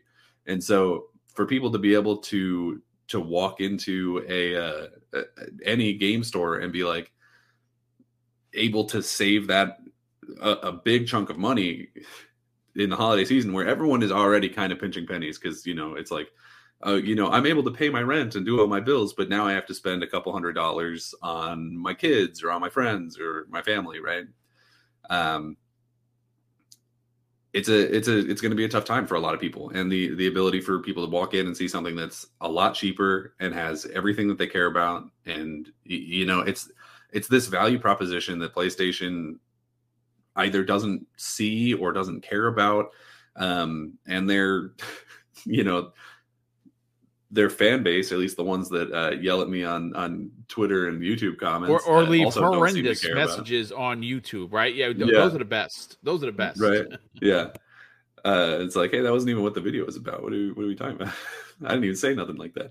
Uh, but no, it's it's a big deal. Being able to save any amount of money going into this this holiday is going to be it's going to be massive. I mean, my my family this year. I mean, we're not, you know, broke or anything, but you know, we're we're hitting hard times where it's like. Uh, my my sisters came up to me and they're like, "Hey, would it be okay if this year we just like went on vacation or something? Like we did sort of like a Christmas with the Crank situation, so we could spend save a little bit of money on buying everyone on gifts." Because like one of my sisters is, you know, putting a lot of money away for for her wedding, and and uh, her her fiance just Actually, got laid real, off. Real so, like, life it's stuff. Tough times. Yeah, yes, yeah, it, it's it, tough it, times it, for for everybody. Yes, yes. So you know. being able to still get into gaming and like feel like you're not having those troubles for a little while is a big deal. I know a lot of people say, hey, if you don't have the money for gaming, you probably shouldn't get into it. And you know what? There's probably some degree of right to that. Like, you know, if, if you're struggling, maybe don't go buy a six hundred dollars V R headset because you don't need it. Um, but like, there's no reason why you have to give up the things you love just because it's hard times. You know, you just, there, you have to find better ways to do it. And this is one of them. I, I couldn't agree more. Uh, Umbra, I want to go to you next, brother. Uh, this this this deal that we're talking about, two hundred thirty-nine ninety-nine, Walmart, Target. Uh, it's two hundred forty-nine dollars um, at uh, at uh, um, GameStop. It is uh, two hundred forty dollars at Costco. Everyone that's anyone is going to be selling this console anywhere between fifty dollars to seventy dollars, seventy dollars less than its manufacturer uh, price that is out there for the holidays. Uh, this comes on the heels of of Sony now charging for the digital PlayStation five four hundred fifty bucks and five hundred fifty bucks for the disc version. Microsoft has a real opportunity here to snatch the holiday from PlayStation, who the, even the Switch, I would dare say. What are your thoughts on this new bundle? Umber, you're muted, brother. Oh, you know, maybe he stepped away for a hot second. Yeah, um, I can uh, piggyback yeah, off ju- what you were in, saying Justin. earlier. We'll, we'll, we'll, we'll grab your yeah. ear on this. What, what are your thoughts on the yeah. bundle coming on the heels of a price increase for Sony? Well, um, if you don't mind me piggybacking on what you were saying about the value and everything, if you don't mind me talking about my story. Um, no, no, no, please, year, by all means. It's a conversational podcast. Go yeah. crazy. Um, last year, I was working as a uh, store leader at GameStop out in uh, Arizona. Um, came out of the Forge out there, so shout out to those guys. But um, we we thought I had stomach cancer. Um, I'm a disabled vet. We knew it was only a matter of time before I'd have to actually leave work, and uh, I lost a lot of weight. And uh, finally, I'm making it back to where I'm healthy, and I want to start oh, doing well, things. Glad, that's, uh, well, let me just jump in and say thank you for your service, brother, and I'm glad that you are doing well uh, health-wise, because without your health, video games don't matter. But uh, living on a military pension, it, it ain't a lot of money. You know, I got a six-year-old son. This will be the first year that I, I'm not pulling in pension and working, so it, it's tight. So it, it kind of sucks. And, uh, you know, my son's favorite game, Hello Neighbor, they're coming out with a sequel. Guess what? I don't have to buy for Christmas this year. It's already saving me money because he'll be playing yep. Hello Neighbor for free on that Xbox. And uh, one thing that this price does is it's going to put Xboxes everywhere. And one conversation it's going to shut down that we were having was developers saying that we need to get away from the Series S. I mean, if you're putting this much out there, there's no way that support for it's going to be ending. And any dev soon. That's saying that is, is, is I'm sorry. Listen, I, I'm going to say yeah, something it, potentially disrespectful here. Uh, if you are a developer, and I'm not, if you're going to turn around and, and, and, and jump on the bandwagon of saying that this, this system shouldn't ex- exist, then you are lying and you are an embarrassment to your other developers. Because quite frankly, I'm not a developer. I will say it again. But the lowest common denominator has been and always will be P C. P C has a thousand configurations that they must uh, they, they they must uh, consider, and the, the as it was called by some developer, a potato. Give me a freaking break! It has, and I said this before, and I'll say it again, Justin. Right now, the Xbox Series S, the potato, has and can play. Uh, uh, eighty plus games at one hundred twenty frames per second, where the PlayStation can only do uh, twenty-three. So that is a four to one difference on this potato. Yeah, it's a great system. I mean, it did exactly what it was supposed to do for us. You know, my son has one. He's six years old. He uh, he broke it last year. I had enough money to go get him another one. It's, you know, I'd be crying if I broke my Series X, but uh, it's. Uh, It, it's tapping into, I mean, they saw what the Switch did and its price point and how many people snatched those up everywhere. And uh, it's not a coincidence that they came out with a system that's around the same price. And uh, they kind of tapped into that price point, I think, that Nintendo did. So it, uh, you know, it, it was a proven price point that they took advantage of. I agree. I absolutely agree. I, I think I think there's something to be said about uh, about having a price point that is uh, not only attainable, uh, whether or not you're on a budget or not. I, I, I and again, getting back to what uh, Josh said earlier, we we, we agree that the um, Xbox uh, um, offering of, of being able to pay twenty as low as twenty-five dollars a month should be on every. It should be everywhere. We don't know enough about it. I know about it. You know about it. People in the chat know about it. But we are hardcore gamers. We already have a Series S. We already have a Series X. In some places, like my house, we have both. So it's interesting. But I do want to move on to a topic that I think people cannot wait to talk about. And, of course, that is a story, folks, that I pulled from Game Rant dot com. It was written by Parth Bagaria. Uh, it was published three days ago. I sat on this story because I wanted to really get sink my teeth into it. But apparently, according to the header of the story, Starfield fan compares Planet Size to Skyrim. Now, just take a step back for a second and think about what that statement says. Not the game, a planet that you can land on is as big as Skyrim. Explosion of the brain. I don't know about you. It's one of my it's one of my most anticipated games of twenty twenty-three. I am cannot wait to see what Todd Howard and that team has devised for its fans of their very, very unique genre. Bethesda puts out games that are legendary uh, across decades. This is the first new I P in over a decade, potentially more. We know for a fact, thanks to God Howard, as he's known in many circles, that this is a game that he wanted to make, folks, twenty-five years ago, and the technology wasn't there. Here we are in twenty twenty-two. Yes, it was delayed. Yes, a couple of days ago, we should have been playing this game, but that's okay because we want the perfect product. I do want to bring this right back to our special guest, Justin Sayin. According to the article, Starfield takes Bethesda Game Studios' design philosophy to outer space, and players will be able to explore all sorts of planets. And one of someone that I guess has inside knowledge has compared a one planet to the size of Skyrim, which is freaking huge.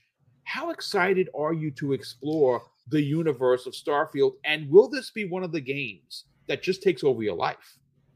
Oh yeah, me and my wife already have plans. Put my computer monitor in the living room. She'll be playing on the T V. I'll be playing right below it on my computer monitor. We'll be sitting there, you know, playing the whole time together. And she has over a thousand hours into Skyrim. It, it's a game that she has literally played for a decade.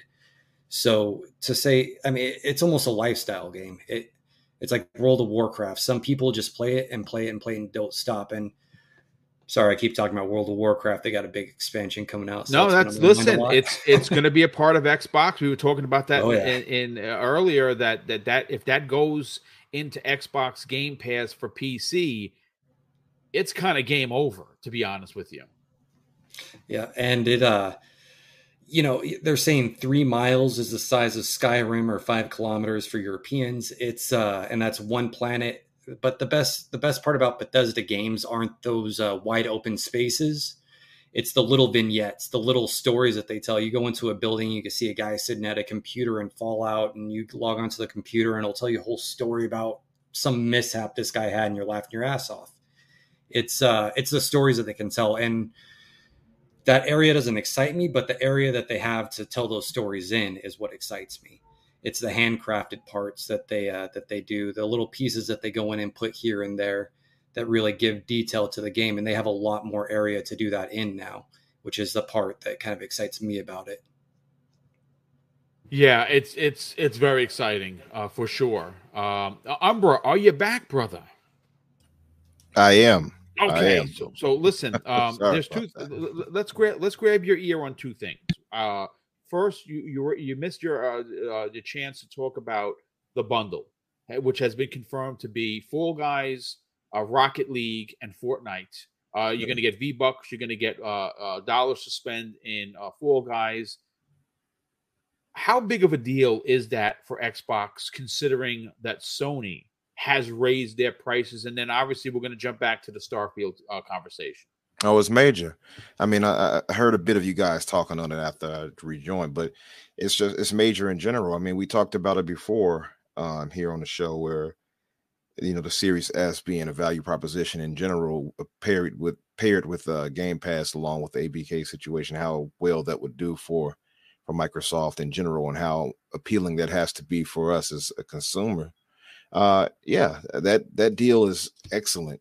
Um, and I and I can see it, you know, I can see them really going hard for that this holiday. It, it makes a lot of sense. And I think it's just uh, it's a big time money maker for them. It's going to be a big time money maker for them, I think.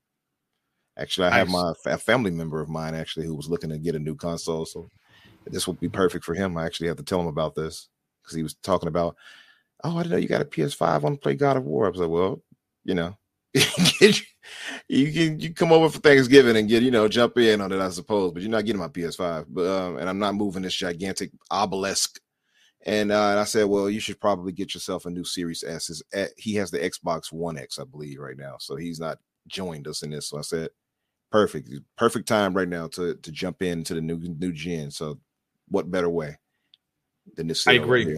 Yeah, no, I mean, that's good stuff, and we're going to see a lot of people, we're going to see a lot of those stories. Uh you know, a, a neighbor a neighbor a friend, uh, uh you know, loved one came over, they saw me playing X, Y, and Z, um and uh obviously we've we've talked about this before. The Series S is outdueling the PlayStation five in many regions, and they don't have any quote-unquote bangers, as the kids say. Mm-hmm. I can't wait for what twenty twenty-three is going to hold for that console, uh, known as Absolutely. the potato by by by by, by some people's uh, judgment. Our, our hooved brothers, and yeah, yeah, yes, brothers and sisters. Every, everyone's involved. Yes, absolutely. But listen, let, let let's get your opinion on the Starfield uh, uh, comparison. Now, this obviously, again, the story comes to us from Game Rant dot com.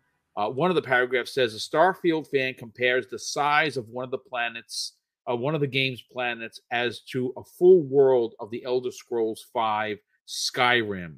Uh, that is a statement, bro. Uh, and, and what's interesting here is that it has been confirmed by Bethesda, by Todd Howard himself, that uh, Starfield will let uh, players explore over one hundred solar systems with thousands of planets. And it has confirmed, once again, that this includes handcrafted planets as well as procedurally generated ones like No Man's Skies. Uh, this is a big deal, dude. This is going to be a game changer. And I, I, I got to tell you, if you don't own an Xbox, this seems like one of the games that would make you buy one. Oh, it's a console mover for sure. It's going to be, um, and I think it's going to be big. I'm thinking it'll, like I thought it would when it released, wouldn't would have released this year, it would have been up for Game of the Year.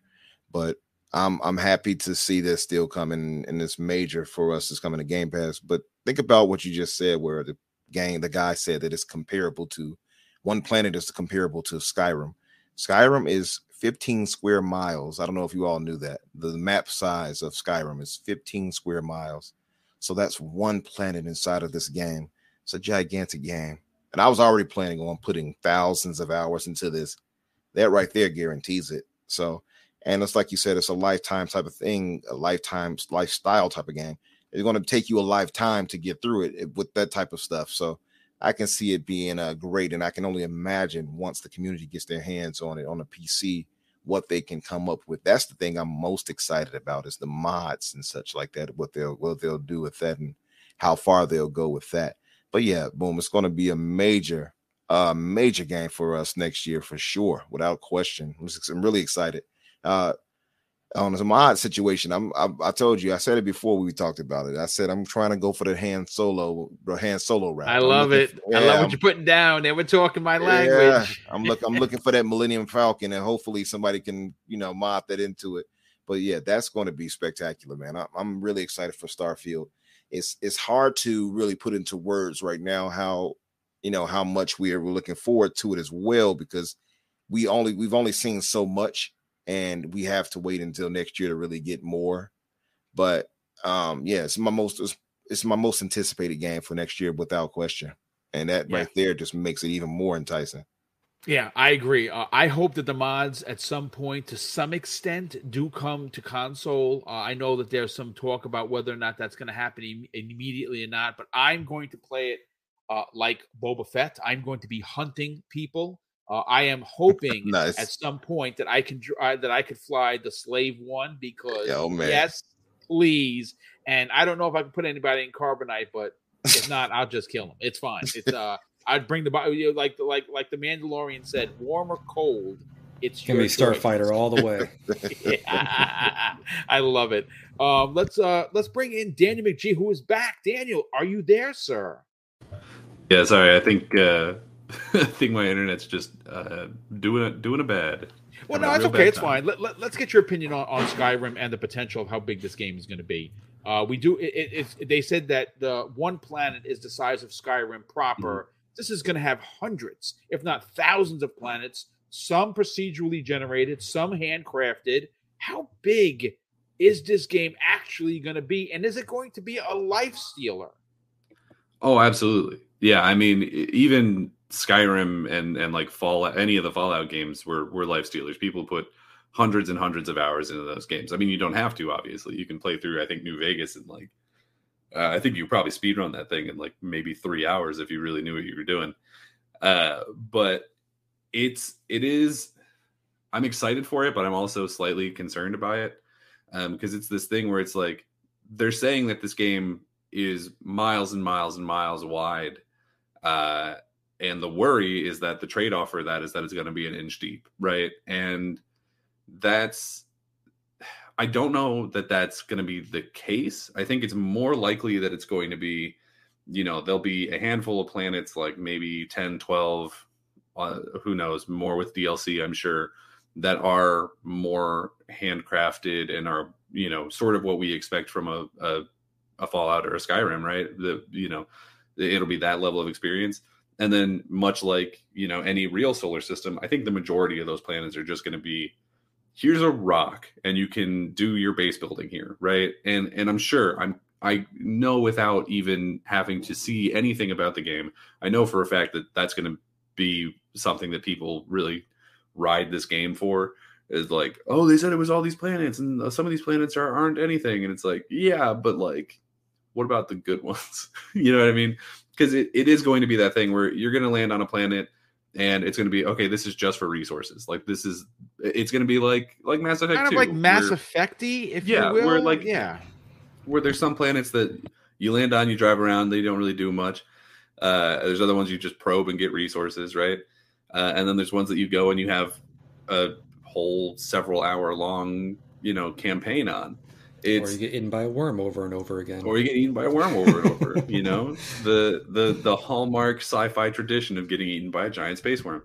Uh, it's it's going to be great. You know, it's going to be that thing where I think a lot of people who who want to be down on this game because there's a ton of people. Uh, there's probably people in the chat right now who want to be down on this game just because it's going to be, you know, a really big deal for Xbox and people aren't prepared for the the ridiculous amount of content and good content that Xbox is going to be able to put out over the next, hopefully, rest of their existence now that they have so many studios, right? Uh, and this is going to be one of the first major hits on that track. And so there's going to be a lot of people who are like, you know, these planets aren't as deep as they should be. It's not, they're not as fleshed out. But I think if we just look at the planets that actually matter, those ones should be fine. Um, but it, it is something to keep an eye on, right? I, I know people hear procedural generation and they get scared by it, um, that a lot of these planets are going to be absolutely nothing. And I, I think you need to keep in mind, of course, that like the landscape of Skyrim and a lot of the other Bethesda games already were procedurally generated. And then they yep. just stuck so locations true. on top of it, right? Yeah. Um, and, you know, does... ramping up the scale on this level mean that we're going to get a lot of situations where it's like, I've been through this same building before. Like this is the same prefab building that's just on a new planet. Almost certainly. Right. Some people are going to be cool with that. Other people are going to be real upset about it and make sure to tell everyone on Twitter that they're unsubscribing from Game Pass. But you know, it's going to be one of those things where we're just going to have to wait for the game and see how it turns out. Yeah, I mean, listen, obviously this game is been in the oven for quite some time. Obviously it wasn't uh, it wasn't correct enough or wasn't right uh, that they felt comfortable releasing it on eleven eleven twenty-two like it originally was uh, announced. Uh, I, I love that, that they're willing to take a chance. I mean, listen, say what you want about Halo Infinite, uh, it, you know, being getting that year delay and, and, and maybe it didn't have enough, uh, you know, uh, uh, stuff for you to do. I still gave it a ten out of ten because, quite frankly, the multiplayer is genius. It's it's fantastic. So I, I like the fact that they're willing to uh, – and, again, it, it takes balls of steel to do this. They literally abandoned an entire twelve-month period with no first-party game. Now, granted, Pentiment is coming out or or it, it's out, uh, and people are – I mean, it's getting tens as as well as, you know, something like God of War, which is why this gaming industry is amazing. Think about that for a second. I said this on Twitter, and I, I don't mean to go offshoot here. In the same month, Vampire Saviors, uh, Survivors, God of War, and Pentiment, three different genres, three different sizes of games, all tens in many people's eyes. That is why we game, folks.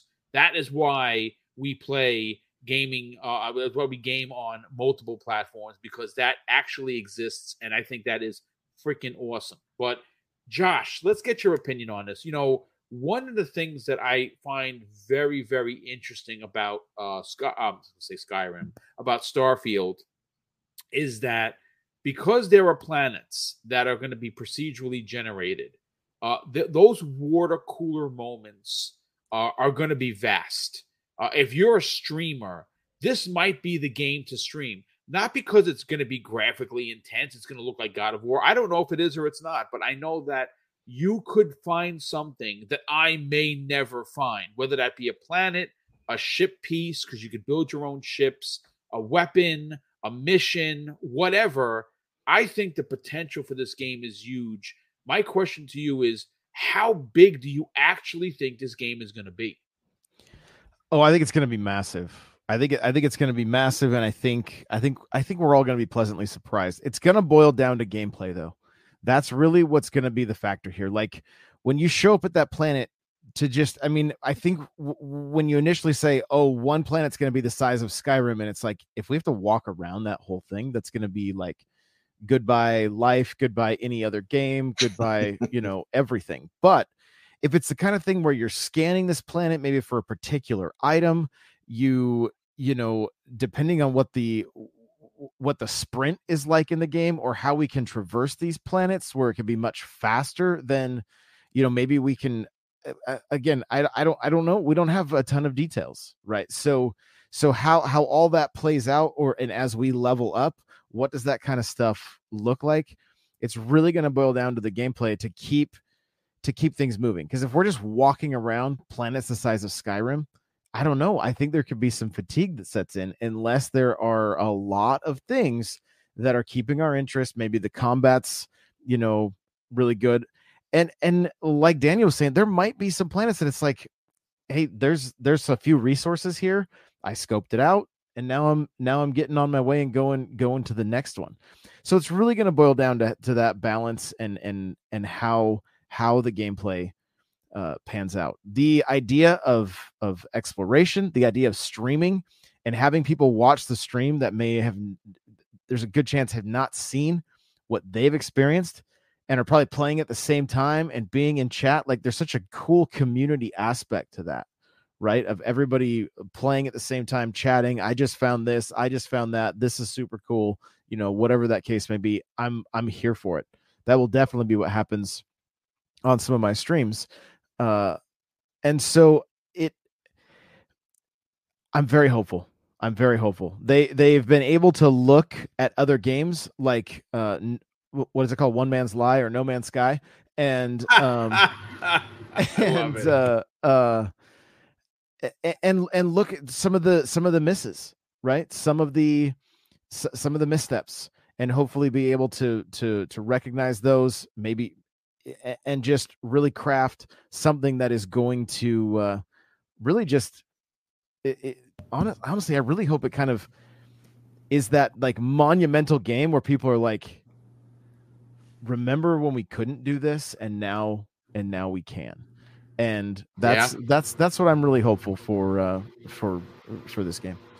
I, I, well, I like what you're putting down. Uh, listen, real quick, before we move on to the last topic of the show, this this one you're not going to find in any other podcast, only because I think uh, when you mean, when you say the word transparency, I think it's something we do to uh, a tenth degree on this channel.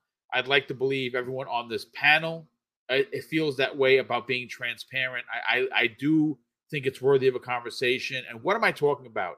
Uh, it was announced on Xbox Wire uh, that uh, the, uh, that they Microsoft Xbox they released their first ever digital transparency report, which puts cl- the clear numbers and expectations behind the work that we do to protect players and moderate the content on the platform. But before I get into that story, and that's going to be a brief one, like I said, not the biggest story of the day, but one that I find re- very relevant. I do want to catch up on some of the Super Chats. We got Highlander double oh one, who drops an additional five dollars Super Chat and says, my wife, which she's awesome, got me a PlayStation five with the God of War bundle, and it also came with Horizon for, uh, Forbidden West, playing while he's watching the podcast or listening. Well, good for you, brother. That is a really good deal. Two big triple A games in one console. That's pretty dope. Uh, I cannot wait to play both games. Just want to play great games.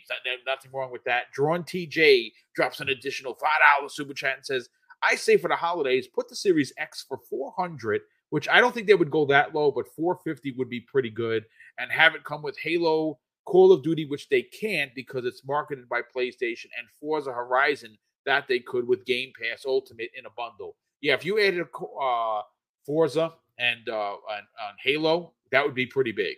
Uh, Brett Bingham, good friend of the pr- uh, program, who's been a channel member for a month. Brett, thank you so much for that. He drops a five dollars Super Chat and says, assuming each planet average size is the size of Skyrim, and Todd said that there are over one thousand plus planets, it would be three times the size of the cruise map, fifteen times, fifteen K uh, in, in miles. Yeah, that's it's it's going to be crazy how big that game is. But I, I do want to talk about this transparency report. Now, look, for being a former law enforcement, bullying is something that I've always been a part of uh, in enforcing uh, because I was a youth officer for almost my entire career. I spent a lot of times Uh, in, in in going into schools. As a matter of fact, I went back to the school I graduated in eighty-nine, went back in ninety-seven as the school cop, as the youth officer. It is a dream come true. I even got a chance to see some of my teachers. So being there was incredibly important because bullying is a thing. It actually happens. People have, you've heard the stories, uh, go on rampages and they hurt other people because they were bullied. Some, some unfortunately take their own lives. Uh, and bullying on the internet is something that unfortunately happens. Uh, bullying or racism or sexism or genderism, if you will, uh, uh, sexual orientation, these things are challenged and people are bullied for these things uh, on not only social media, but in the gaming space, folks. Now, this may not be a story. Maybe you're tuning out. You're like, ah, boom, what does he know? I'm here to tell you that it's important to me. That's why we're talking about it. Uh, and that's I think it's important to Microsoft. And folks, if you didn't know, okay, according to this report, they suspended millions and millions of accounts for some for as long as six months this year alone. And I think that them being you know, quote unquote, transparent with this is important because you don't see Sony talking about this. I mean, I don't know who goes online, but Josh, you can tell me about who actually goes on, the two people that go online for the Nintendo Switch. It's probably two to ten people at best, but there is there is a growing problem. And I, I want to go first to you, Josh. You you obviously are a major part of this community. You are you interact with thousands of people. Uh, sometimes you get thousands of people watching one of your uh, TikTok or Twitch streams when you play Mario Kart. Seeing Microsoft put this report out, I want to get your opinion on this. Is this a relevant conversation that we are having right now? And should more developers, publishers, and platforms have this same conversation. It, yeah, absolutely. Absolutely. The more they can do, the better, right? One of the things that is incredibly important to me is creating a safe place online. Yes. Right. When people are on my streams, when they're, uh, when, when they're, when they're gaming with me, it's, it's funny because like my Twitch stream, the majority of the people watching are all moderators because I just don't put up with anything. Right. And it, and those same people understand the culture that we're going for. And they understand that we are creating a safe place. And so there were plenty of times this last weekend that there was a good mix of, uh, of men and women joining me in my stream, feeling safe, feeling like their voice can be heard, feeling like they can, they can be a part of the gaming community without getting hit on, without, without getting bullied, with any of the, without any of the shit. Right. And super so, important, dude. A it, comfort in an, in, in a space is relevant to, and it should be relevant to every, any conversation. It's, it's so frustrating. I remember the early days of, of Xbox Live and stuff. And if a lady spoke, it was like everybody was trying to get a date. And it's just like, what, like, can she not just play some Crimson Skies? Or, you know, like, like I, I remember a time in particular where I could hear, I could hear my, uh, my wife playing with some guys and I could tell they were flirting with her. And I came out, I grabbed the controller. I just completely smoked them. And then, and then they were like, man, you're actually I love really that. Good. That is really awesome. This, right? That was just, that was a passive aggressive way to get them out of the way for you. I see what you did there, Josh. You're like, "Hey, baby, how are you?" You're like, hold on, one second. Yeah, yeah. Let me let me take you to school real combos, quick. Right. So, but I mean, it it's it, it's super important. It's it's such a tough thing because it's like you're talking about like waves and waves of, and these people just create new accounts. Right. And so the banning system, you know, I it's going to have to continue to to to get better, be on an I P level, like r- really give these people consequences for for for their actions, because it's not hard to not be a dickhead. It's not. You can you can play your game. It can be enjoyable for you and it can be enjoyable for everybody else. And the thing is, what's crazy is, I like yesterday we had an in-depth discussion on why Super Mario uh, Galaxy one and two, like which one was better, right? And hearing everybody's voice and hearing everybody's opinion, but watching people step lightly and it's like, no, just just just speak your mind. Like we, it's okay that we don't that we don't agree, and uh, and it was really fun because you've got not only do you got you've you've got men and women there, you've got you've got. a complete different, like the demographic of the age group from, from older people to younger people, where they, some of the people that grew up with the Wii and Mario Galaxy was their first Mario. They're like, it's the best game ever made. Right. But I mean, I know that Mario two wasn't the Super Mario Brothers two wasn't the, the best Mario game, but the nostalgia, it's my least favorite of all of them. Honestly. Sure. Yeah. It's not, it, it, it, but for me, my best friend who I lost at nineteen, that's what we grew up playing together. I hear that music, I'm immediately taken back, right? Like there's a there's a nostalgia factor there. And so just getting more voices out, hearing more people talk because they feel like they're in a safe place. I, I love it. I love that I'm able to hear, and this isn't, I'm not trying to toot my own horn, anything like that, but it's it's very much a goal for me to have more people's voices heard so that they can feel like they're part of the of, of the community in a bigger way. And getting rid of the assholes that are keeping people's voices silent, I'm all about it. Dude, I, I could not have said it any better. Uh, I do want to want to bring this back around uh, to uh, Daniel. Daniel McGee, uh, I got some stats in front of me, and, and they're, they're, they're, they're quite shocking. Uh, according to the report, and again, this comes to us with news dot xbox dot com. Uh, I will add this to the show notes when we're done. So when you check out this on Video on Demand, you can click on it and read for yourself. According to the report, the Xbox team has issued more than four point three three million proactive enforcements against uh, against accounts, uh, representing fifty-seven percent of total enforcement in the reporting period. I think that that is big. I, I, I listen. Uh, Josh just said it. I, I, you know, we try to keep the cursing d- down to a minimum, but he's right. Assholes do exist, and they should be silenced. the folks that are here for a good time, the folks looking to get away from the crappy world that currently exists, need to have a safe space. And I absolutely one thousand percent commend Microsoft for not only doing this, because obviously they're, you know, when you suspend someone, they're not spending money on your platform because they're like, well, F you, Xbox. But I think that but money, this proves that money isn't everything. What are your thoughts on the report? Yeah, so, I mean, I think it's great, right? It, it, first of all, that's a really high number, which is... And that's just this year. Okay? Yeah, which is... I mean, like, it's a good thing that they're blocking people. I'm kind of sad that it was that, that it had to be that many. Like, that's a lot. That's a lot of people doing things they shouldn't be doing. Um, All Call of Duty players, no doubt. yeah, maybe, maybe. Maybe, yes. They're all flocking to the system. Uh, and, you know, it's, uh, I'd be interested to see the breakdown on, like, exactly what it was that happened, you know, like if it was, you know, because I, I doubt most of the people were like permabanned. It was probably like, hey, a week or a month or whatever, right? Um, so I'd like to see what the breakdown on that was.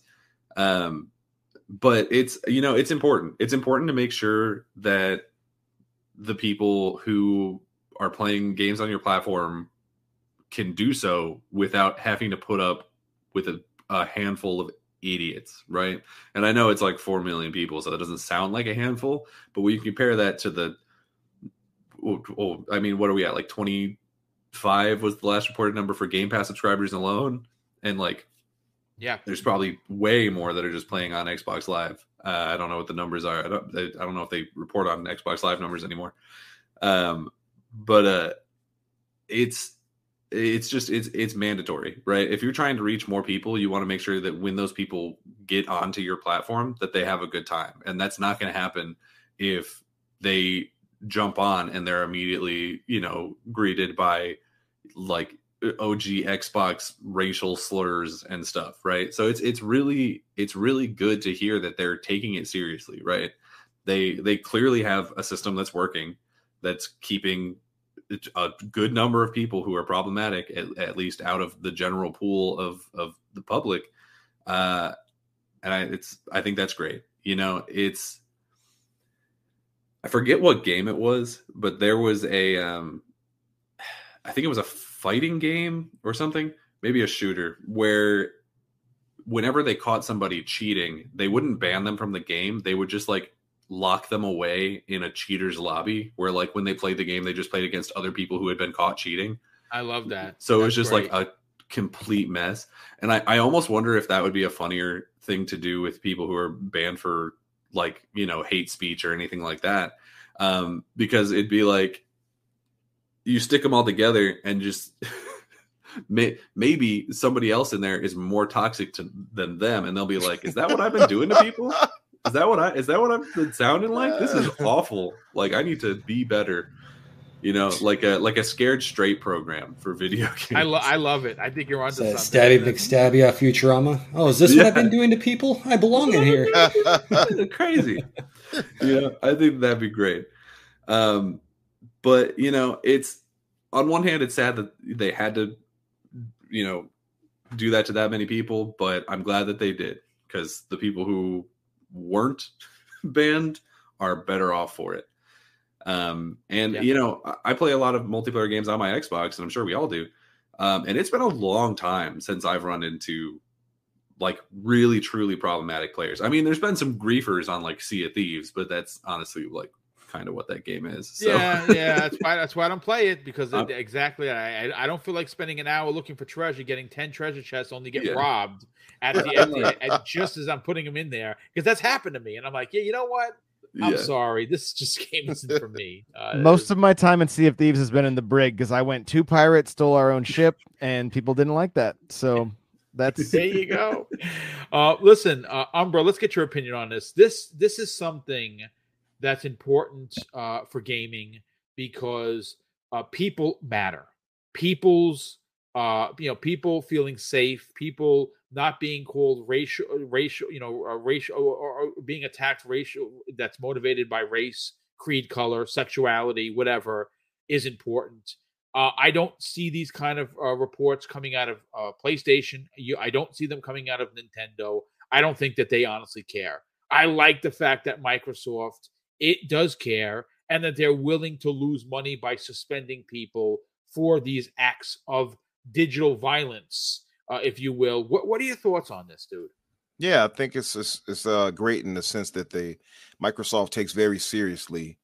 Um, what's the word? I, they take very seriously molding their online community and such like that. You know, I, I really appreciate that fact. Um, they have a ways to go in some other areas, though. So the transparency and everything like that is really nice. But then that Microsoft could can goes too far with some things, and that's true. They they, yeah. they sometimes they overreach and mm-hmm. on one thing and don't reach farther enough for others. That you're you're one hundred exactly. percent in saying so. Yes, exactly. And somebody in the comment on one of the tweets had posted how he had did a look for group um, for I believe for Modern Warfare or something like that, right? And he basically just put. He kind of abbreviated all the words so he can get it out of there. Like, hey, I'm going to, I need M D D plus blah, blah, blah. No, you know, be chill, you know, basically telling people be relaxed on the mic and such. He got banned for that. Whoa. Because, so people, yeah, see that that's one of those yeah. errors that happens that need to be fixed. Yeah, exactly. So sometimes uh, a lot of these numbers could be because of, you know, I guess miscommunications like that, where they thought somebody was saying something untoward, as they would say.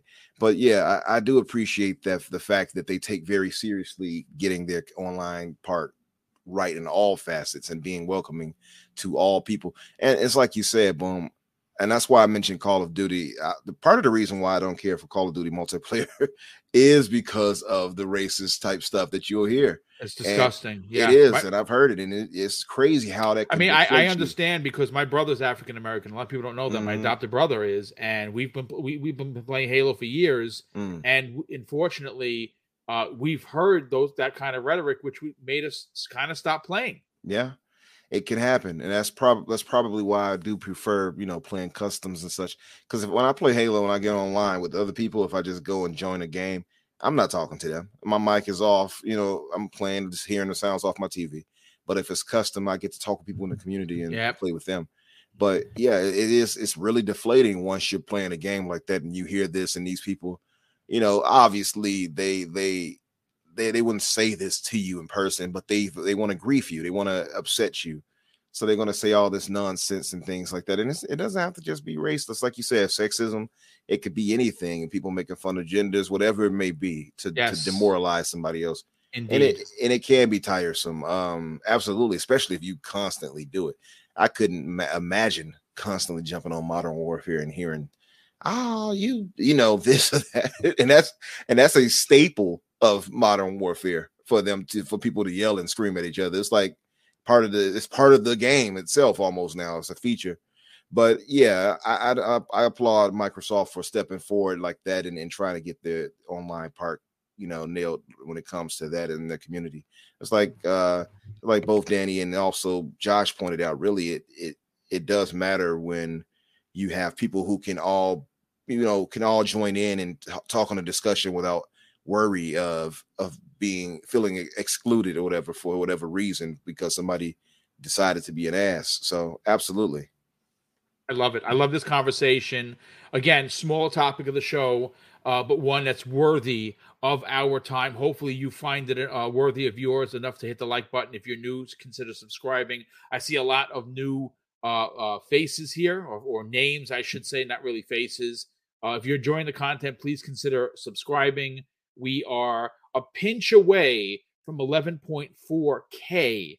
Uh, I would love to hit twelve, but I don't know if we have uh, an, an, enough time in twenty twenty-two to hit twelve K. Uh, we just need a pinch over six hundred.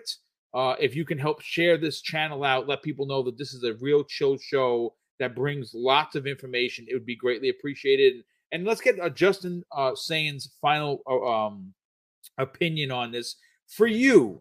You're a parent. You're you said your you said your son is six years old. He's going to get older. He's going to be playing online. You want a safe space for him to play, and you don't want him to be attacked for whatever some of these morons and and and, and psychotic bastards want to do. be, you know, and, and treat people. What what are your thoughts of this this new report, this transparency report? Uh, uh, you know, uh, uh, doling out big numbers for people that they've banned for this kind of rhetoric. Uh, it's great. Um, because, I mean, I was that nerdy kid. You know, I played Magic the Gathering. I had, you know, a couple friends. I, I was picked on at school.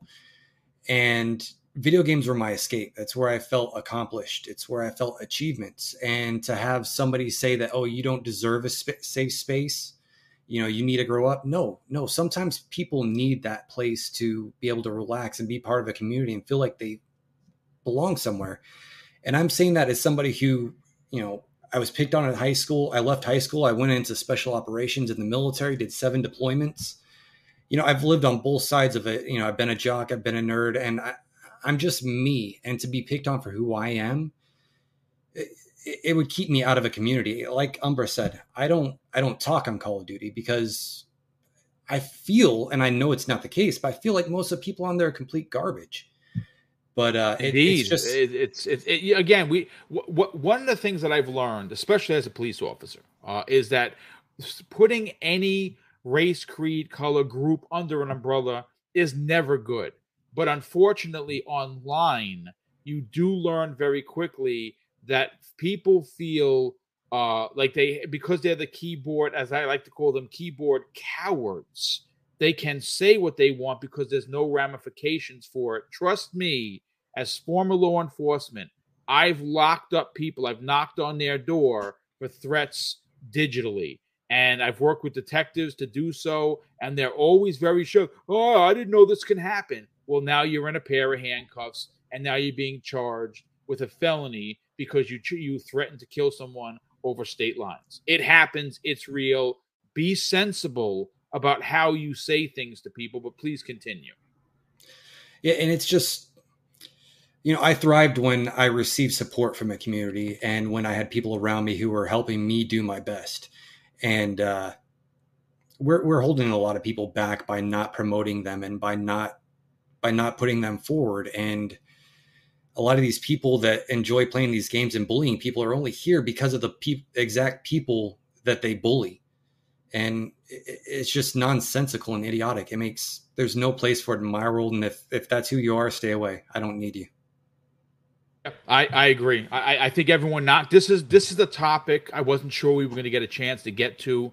Uh, I'm, I'm very happy and proud that we did. Again, you know, if, if you tuned out, because this isn't your bag, I'm not going to fault you for it. I wouldn't even dare say, I said, listen, it's not your bag.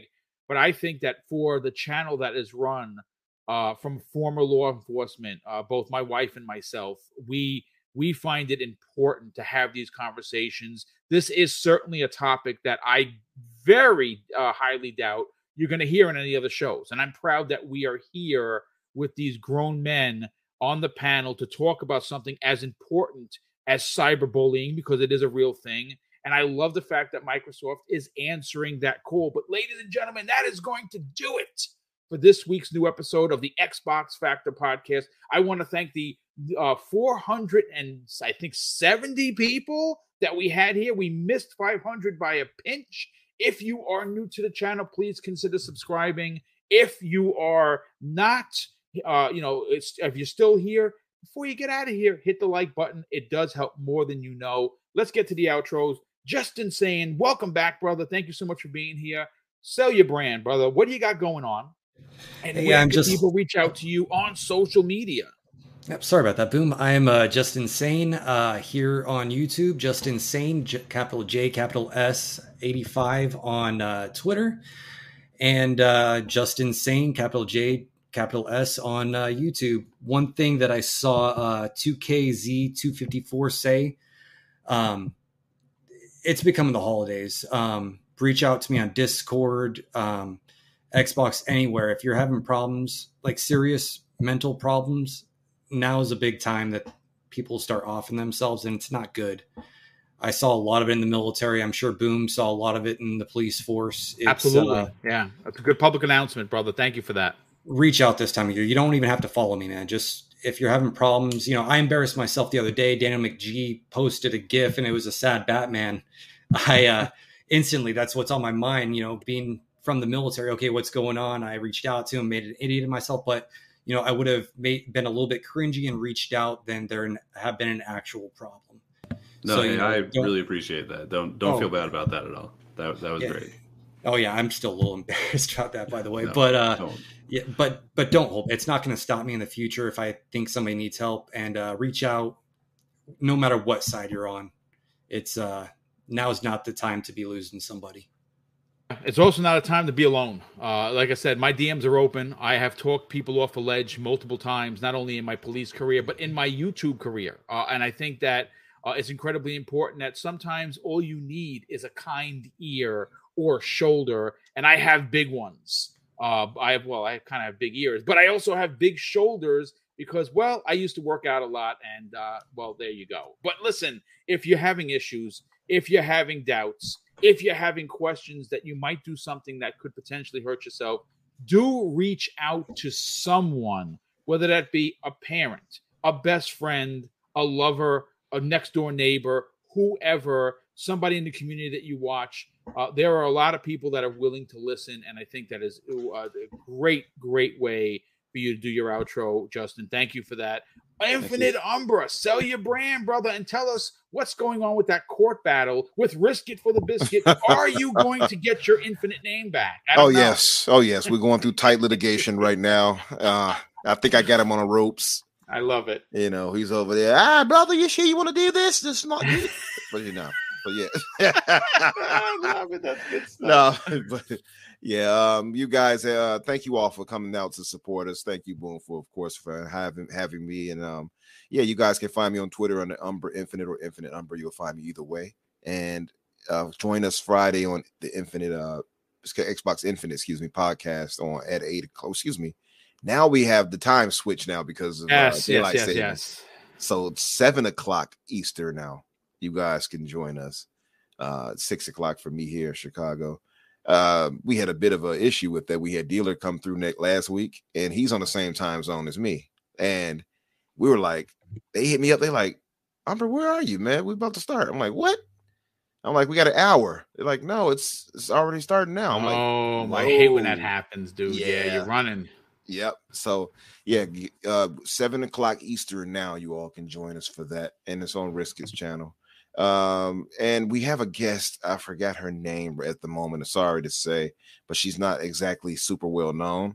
That's but, um, you know what? Yeah. I love those kind of guests. Mm-hmm. Uh, I, I think that more shows should open up their doors to more people that don't have fifty, one hundred, one million subscribers. I, I, I think that absolutely uh, allowing voices of every. That's the only reason I'm here.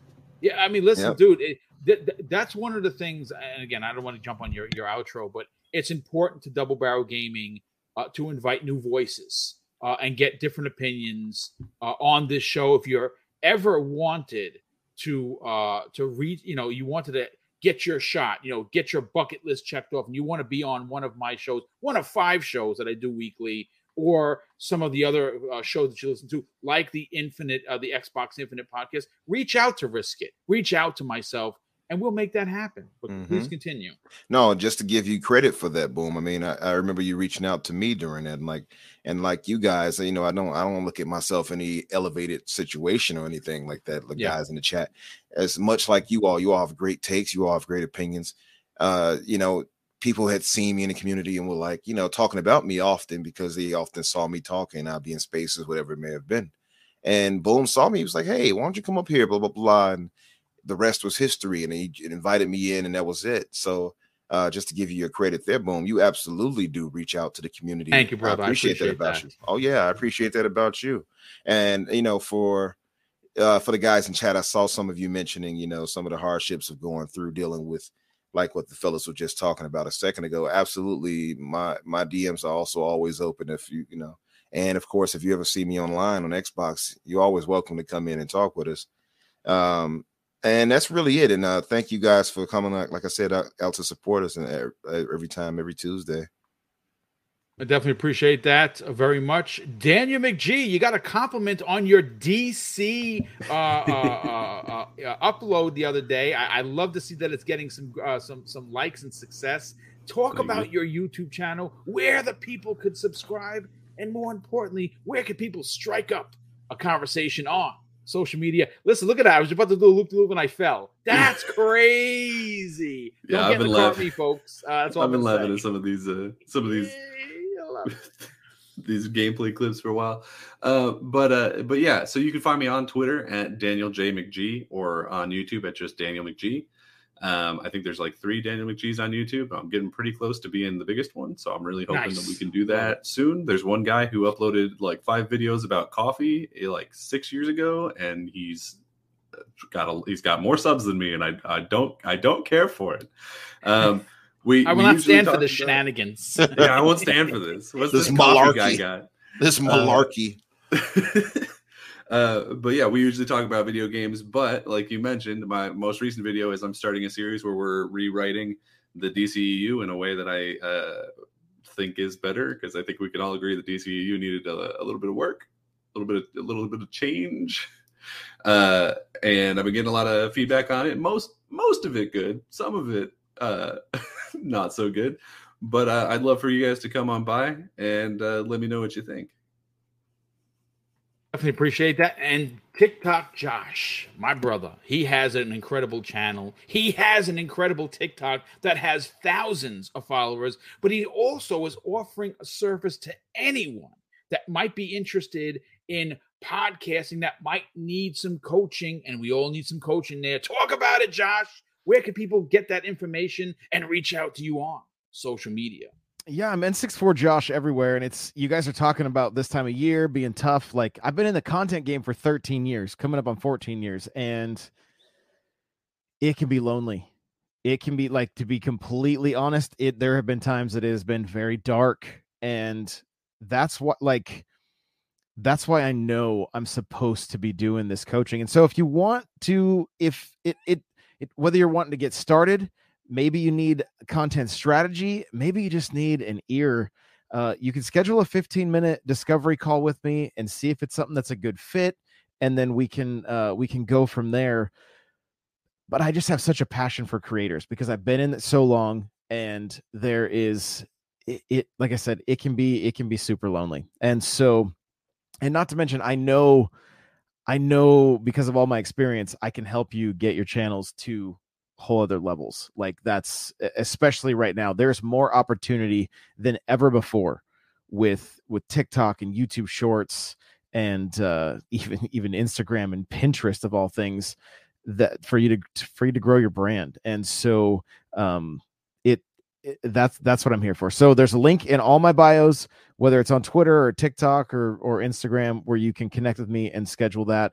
I host a number of podcasts, the Nintendo Powercast. We just started a brand new show called Poke News Now. The Halo Infinite podcast is going to be coming back now that uh, now that we're we're playing it again, and we got yep, positive things to update. Say. Yep. Yeah, and so just just a lot, lot a lot going on. I'm a, I'm I'm I'm very busy. I've been streaming a ton. Like I said, I'm going to be in Philly at the beginning of uh, December at PAX Unplugged, and we are going to be doing that meetup. And I would love to meet anybody that's uh, that's listening to this and uh, and just wants to hang out. We're going to be uh, yard yard brewing, I think is what it's called. It looks like it can it can house a lot of people. So you know, come on out for that. It'll be a good time. Nice. Good stuff, everyone. Uh, real quick, Caper Grant six nine two, member for one year. Thank you, brother, for that generosity. Uh, he says, uh, actually, it's been for seventeen months. Holy matrimony. He says, great show, guys. Well, thank you so much for the compliment, and thank you for being here and a part of, X, uh, of Xbox. Uh, of uh, Well, you're part of Xbox, but thank you for being a channel member of Double Barrel Gaming. Ladies and gentlemen, that is going to do it for this week's new episode of the Xbox Factor Podcast. I'm your host, Mister Boomstick X L, and we hope that you had a good time and you enjoyed the constant banter. Uh, please consider subscribing and hitting the like button on your way out.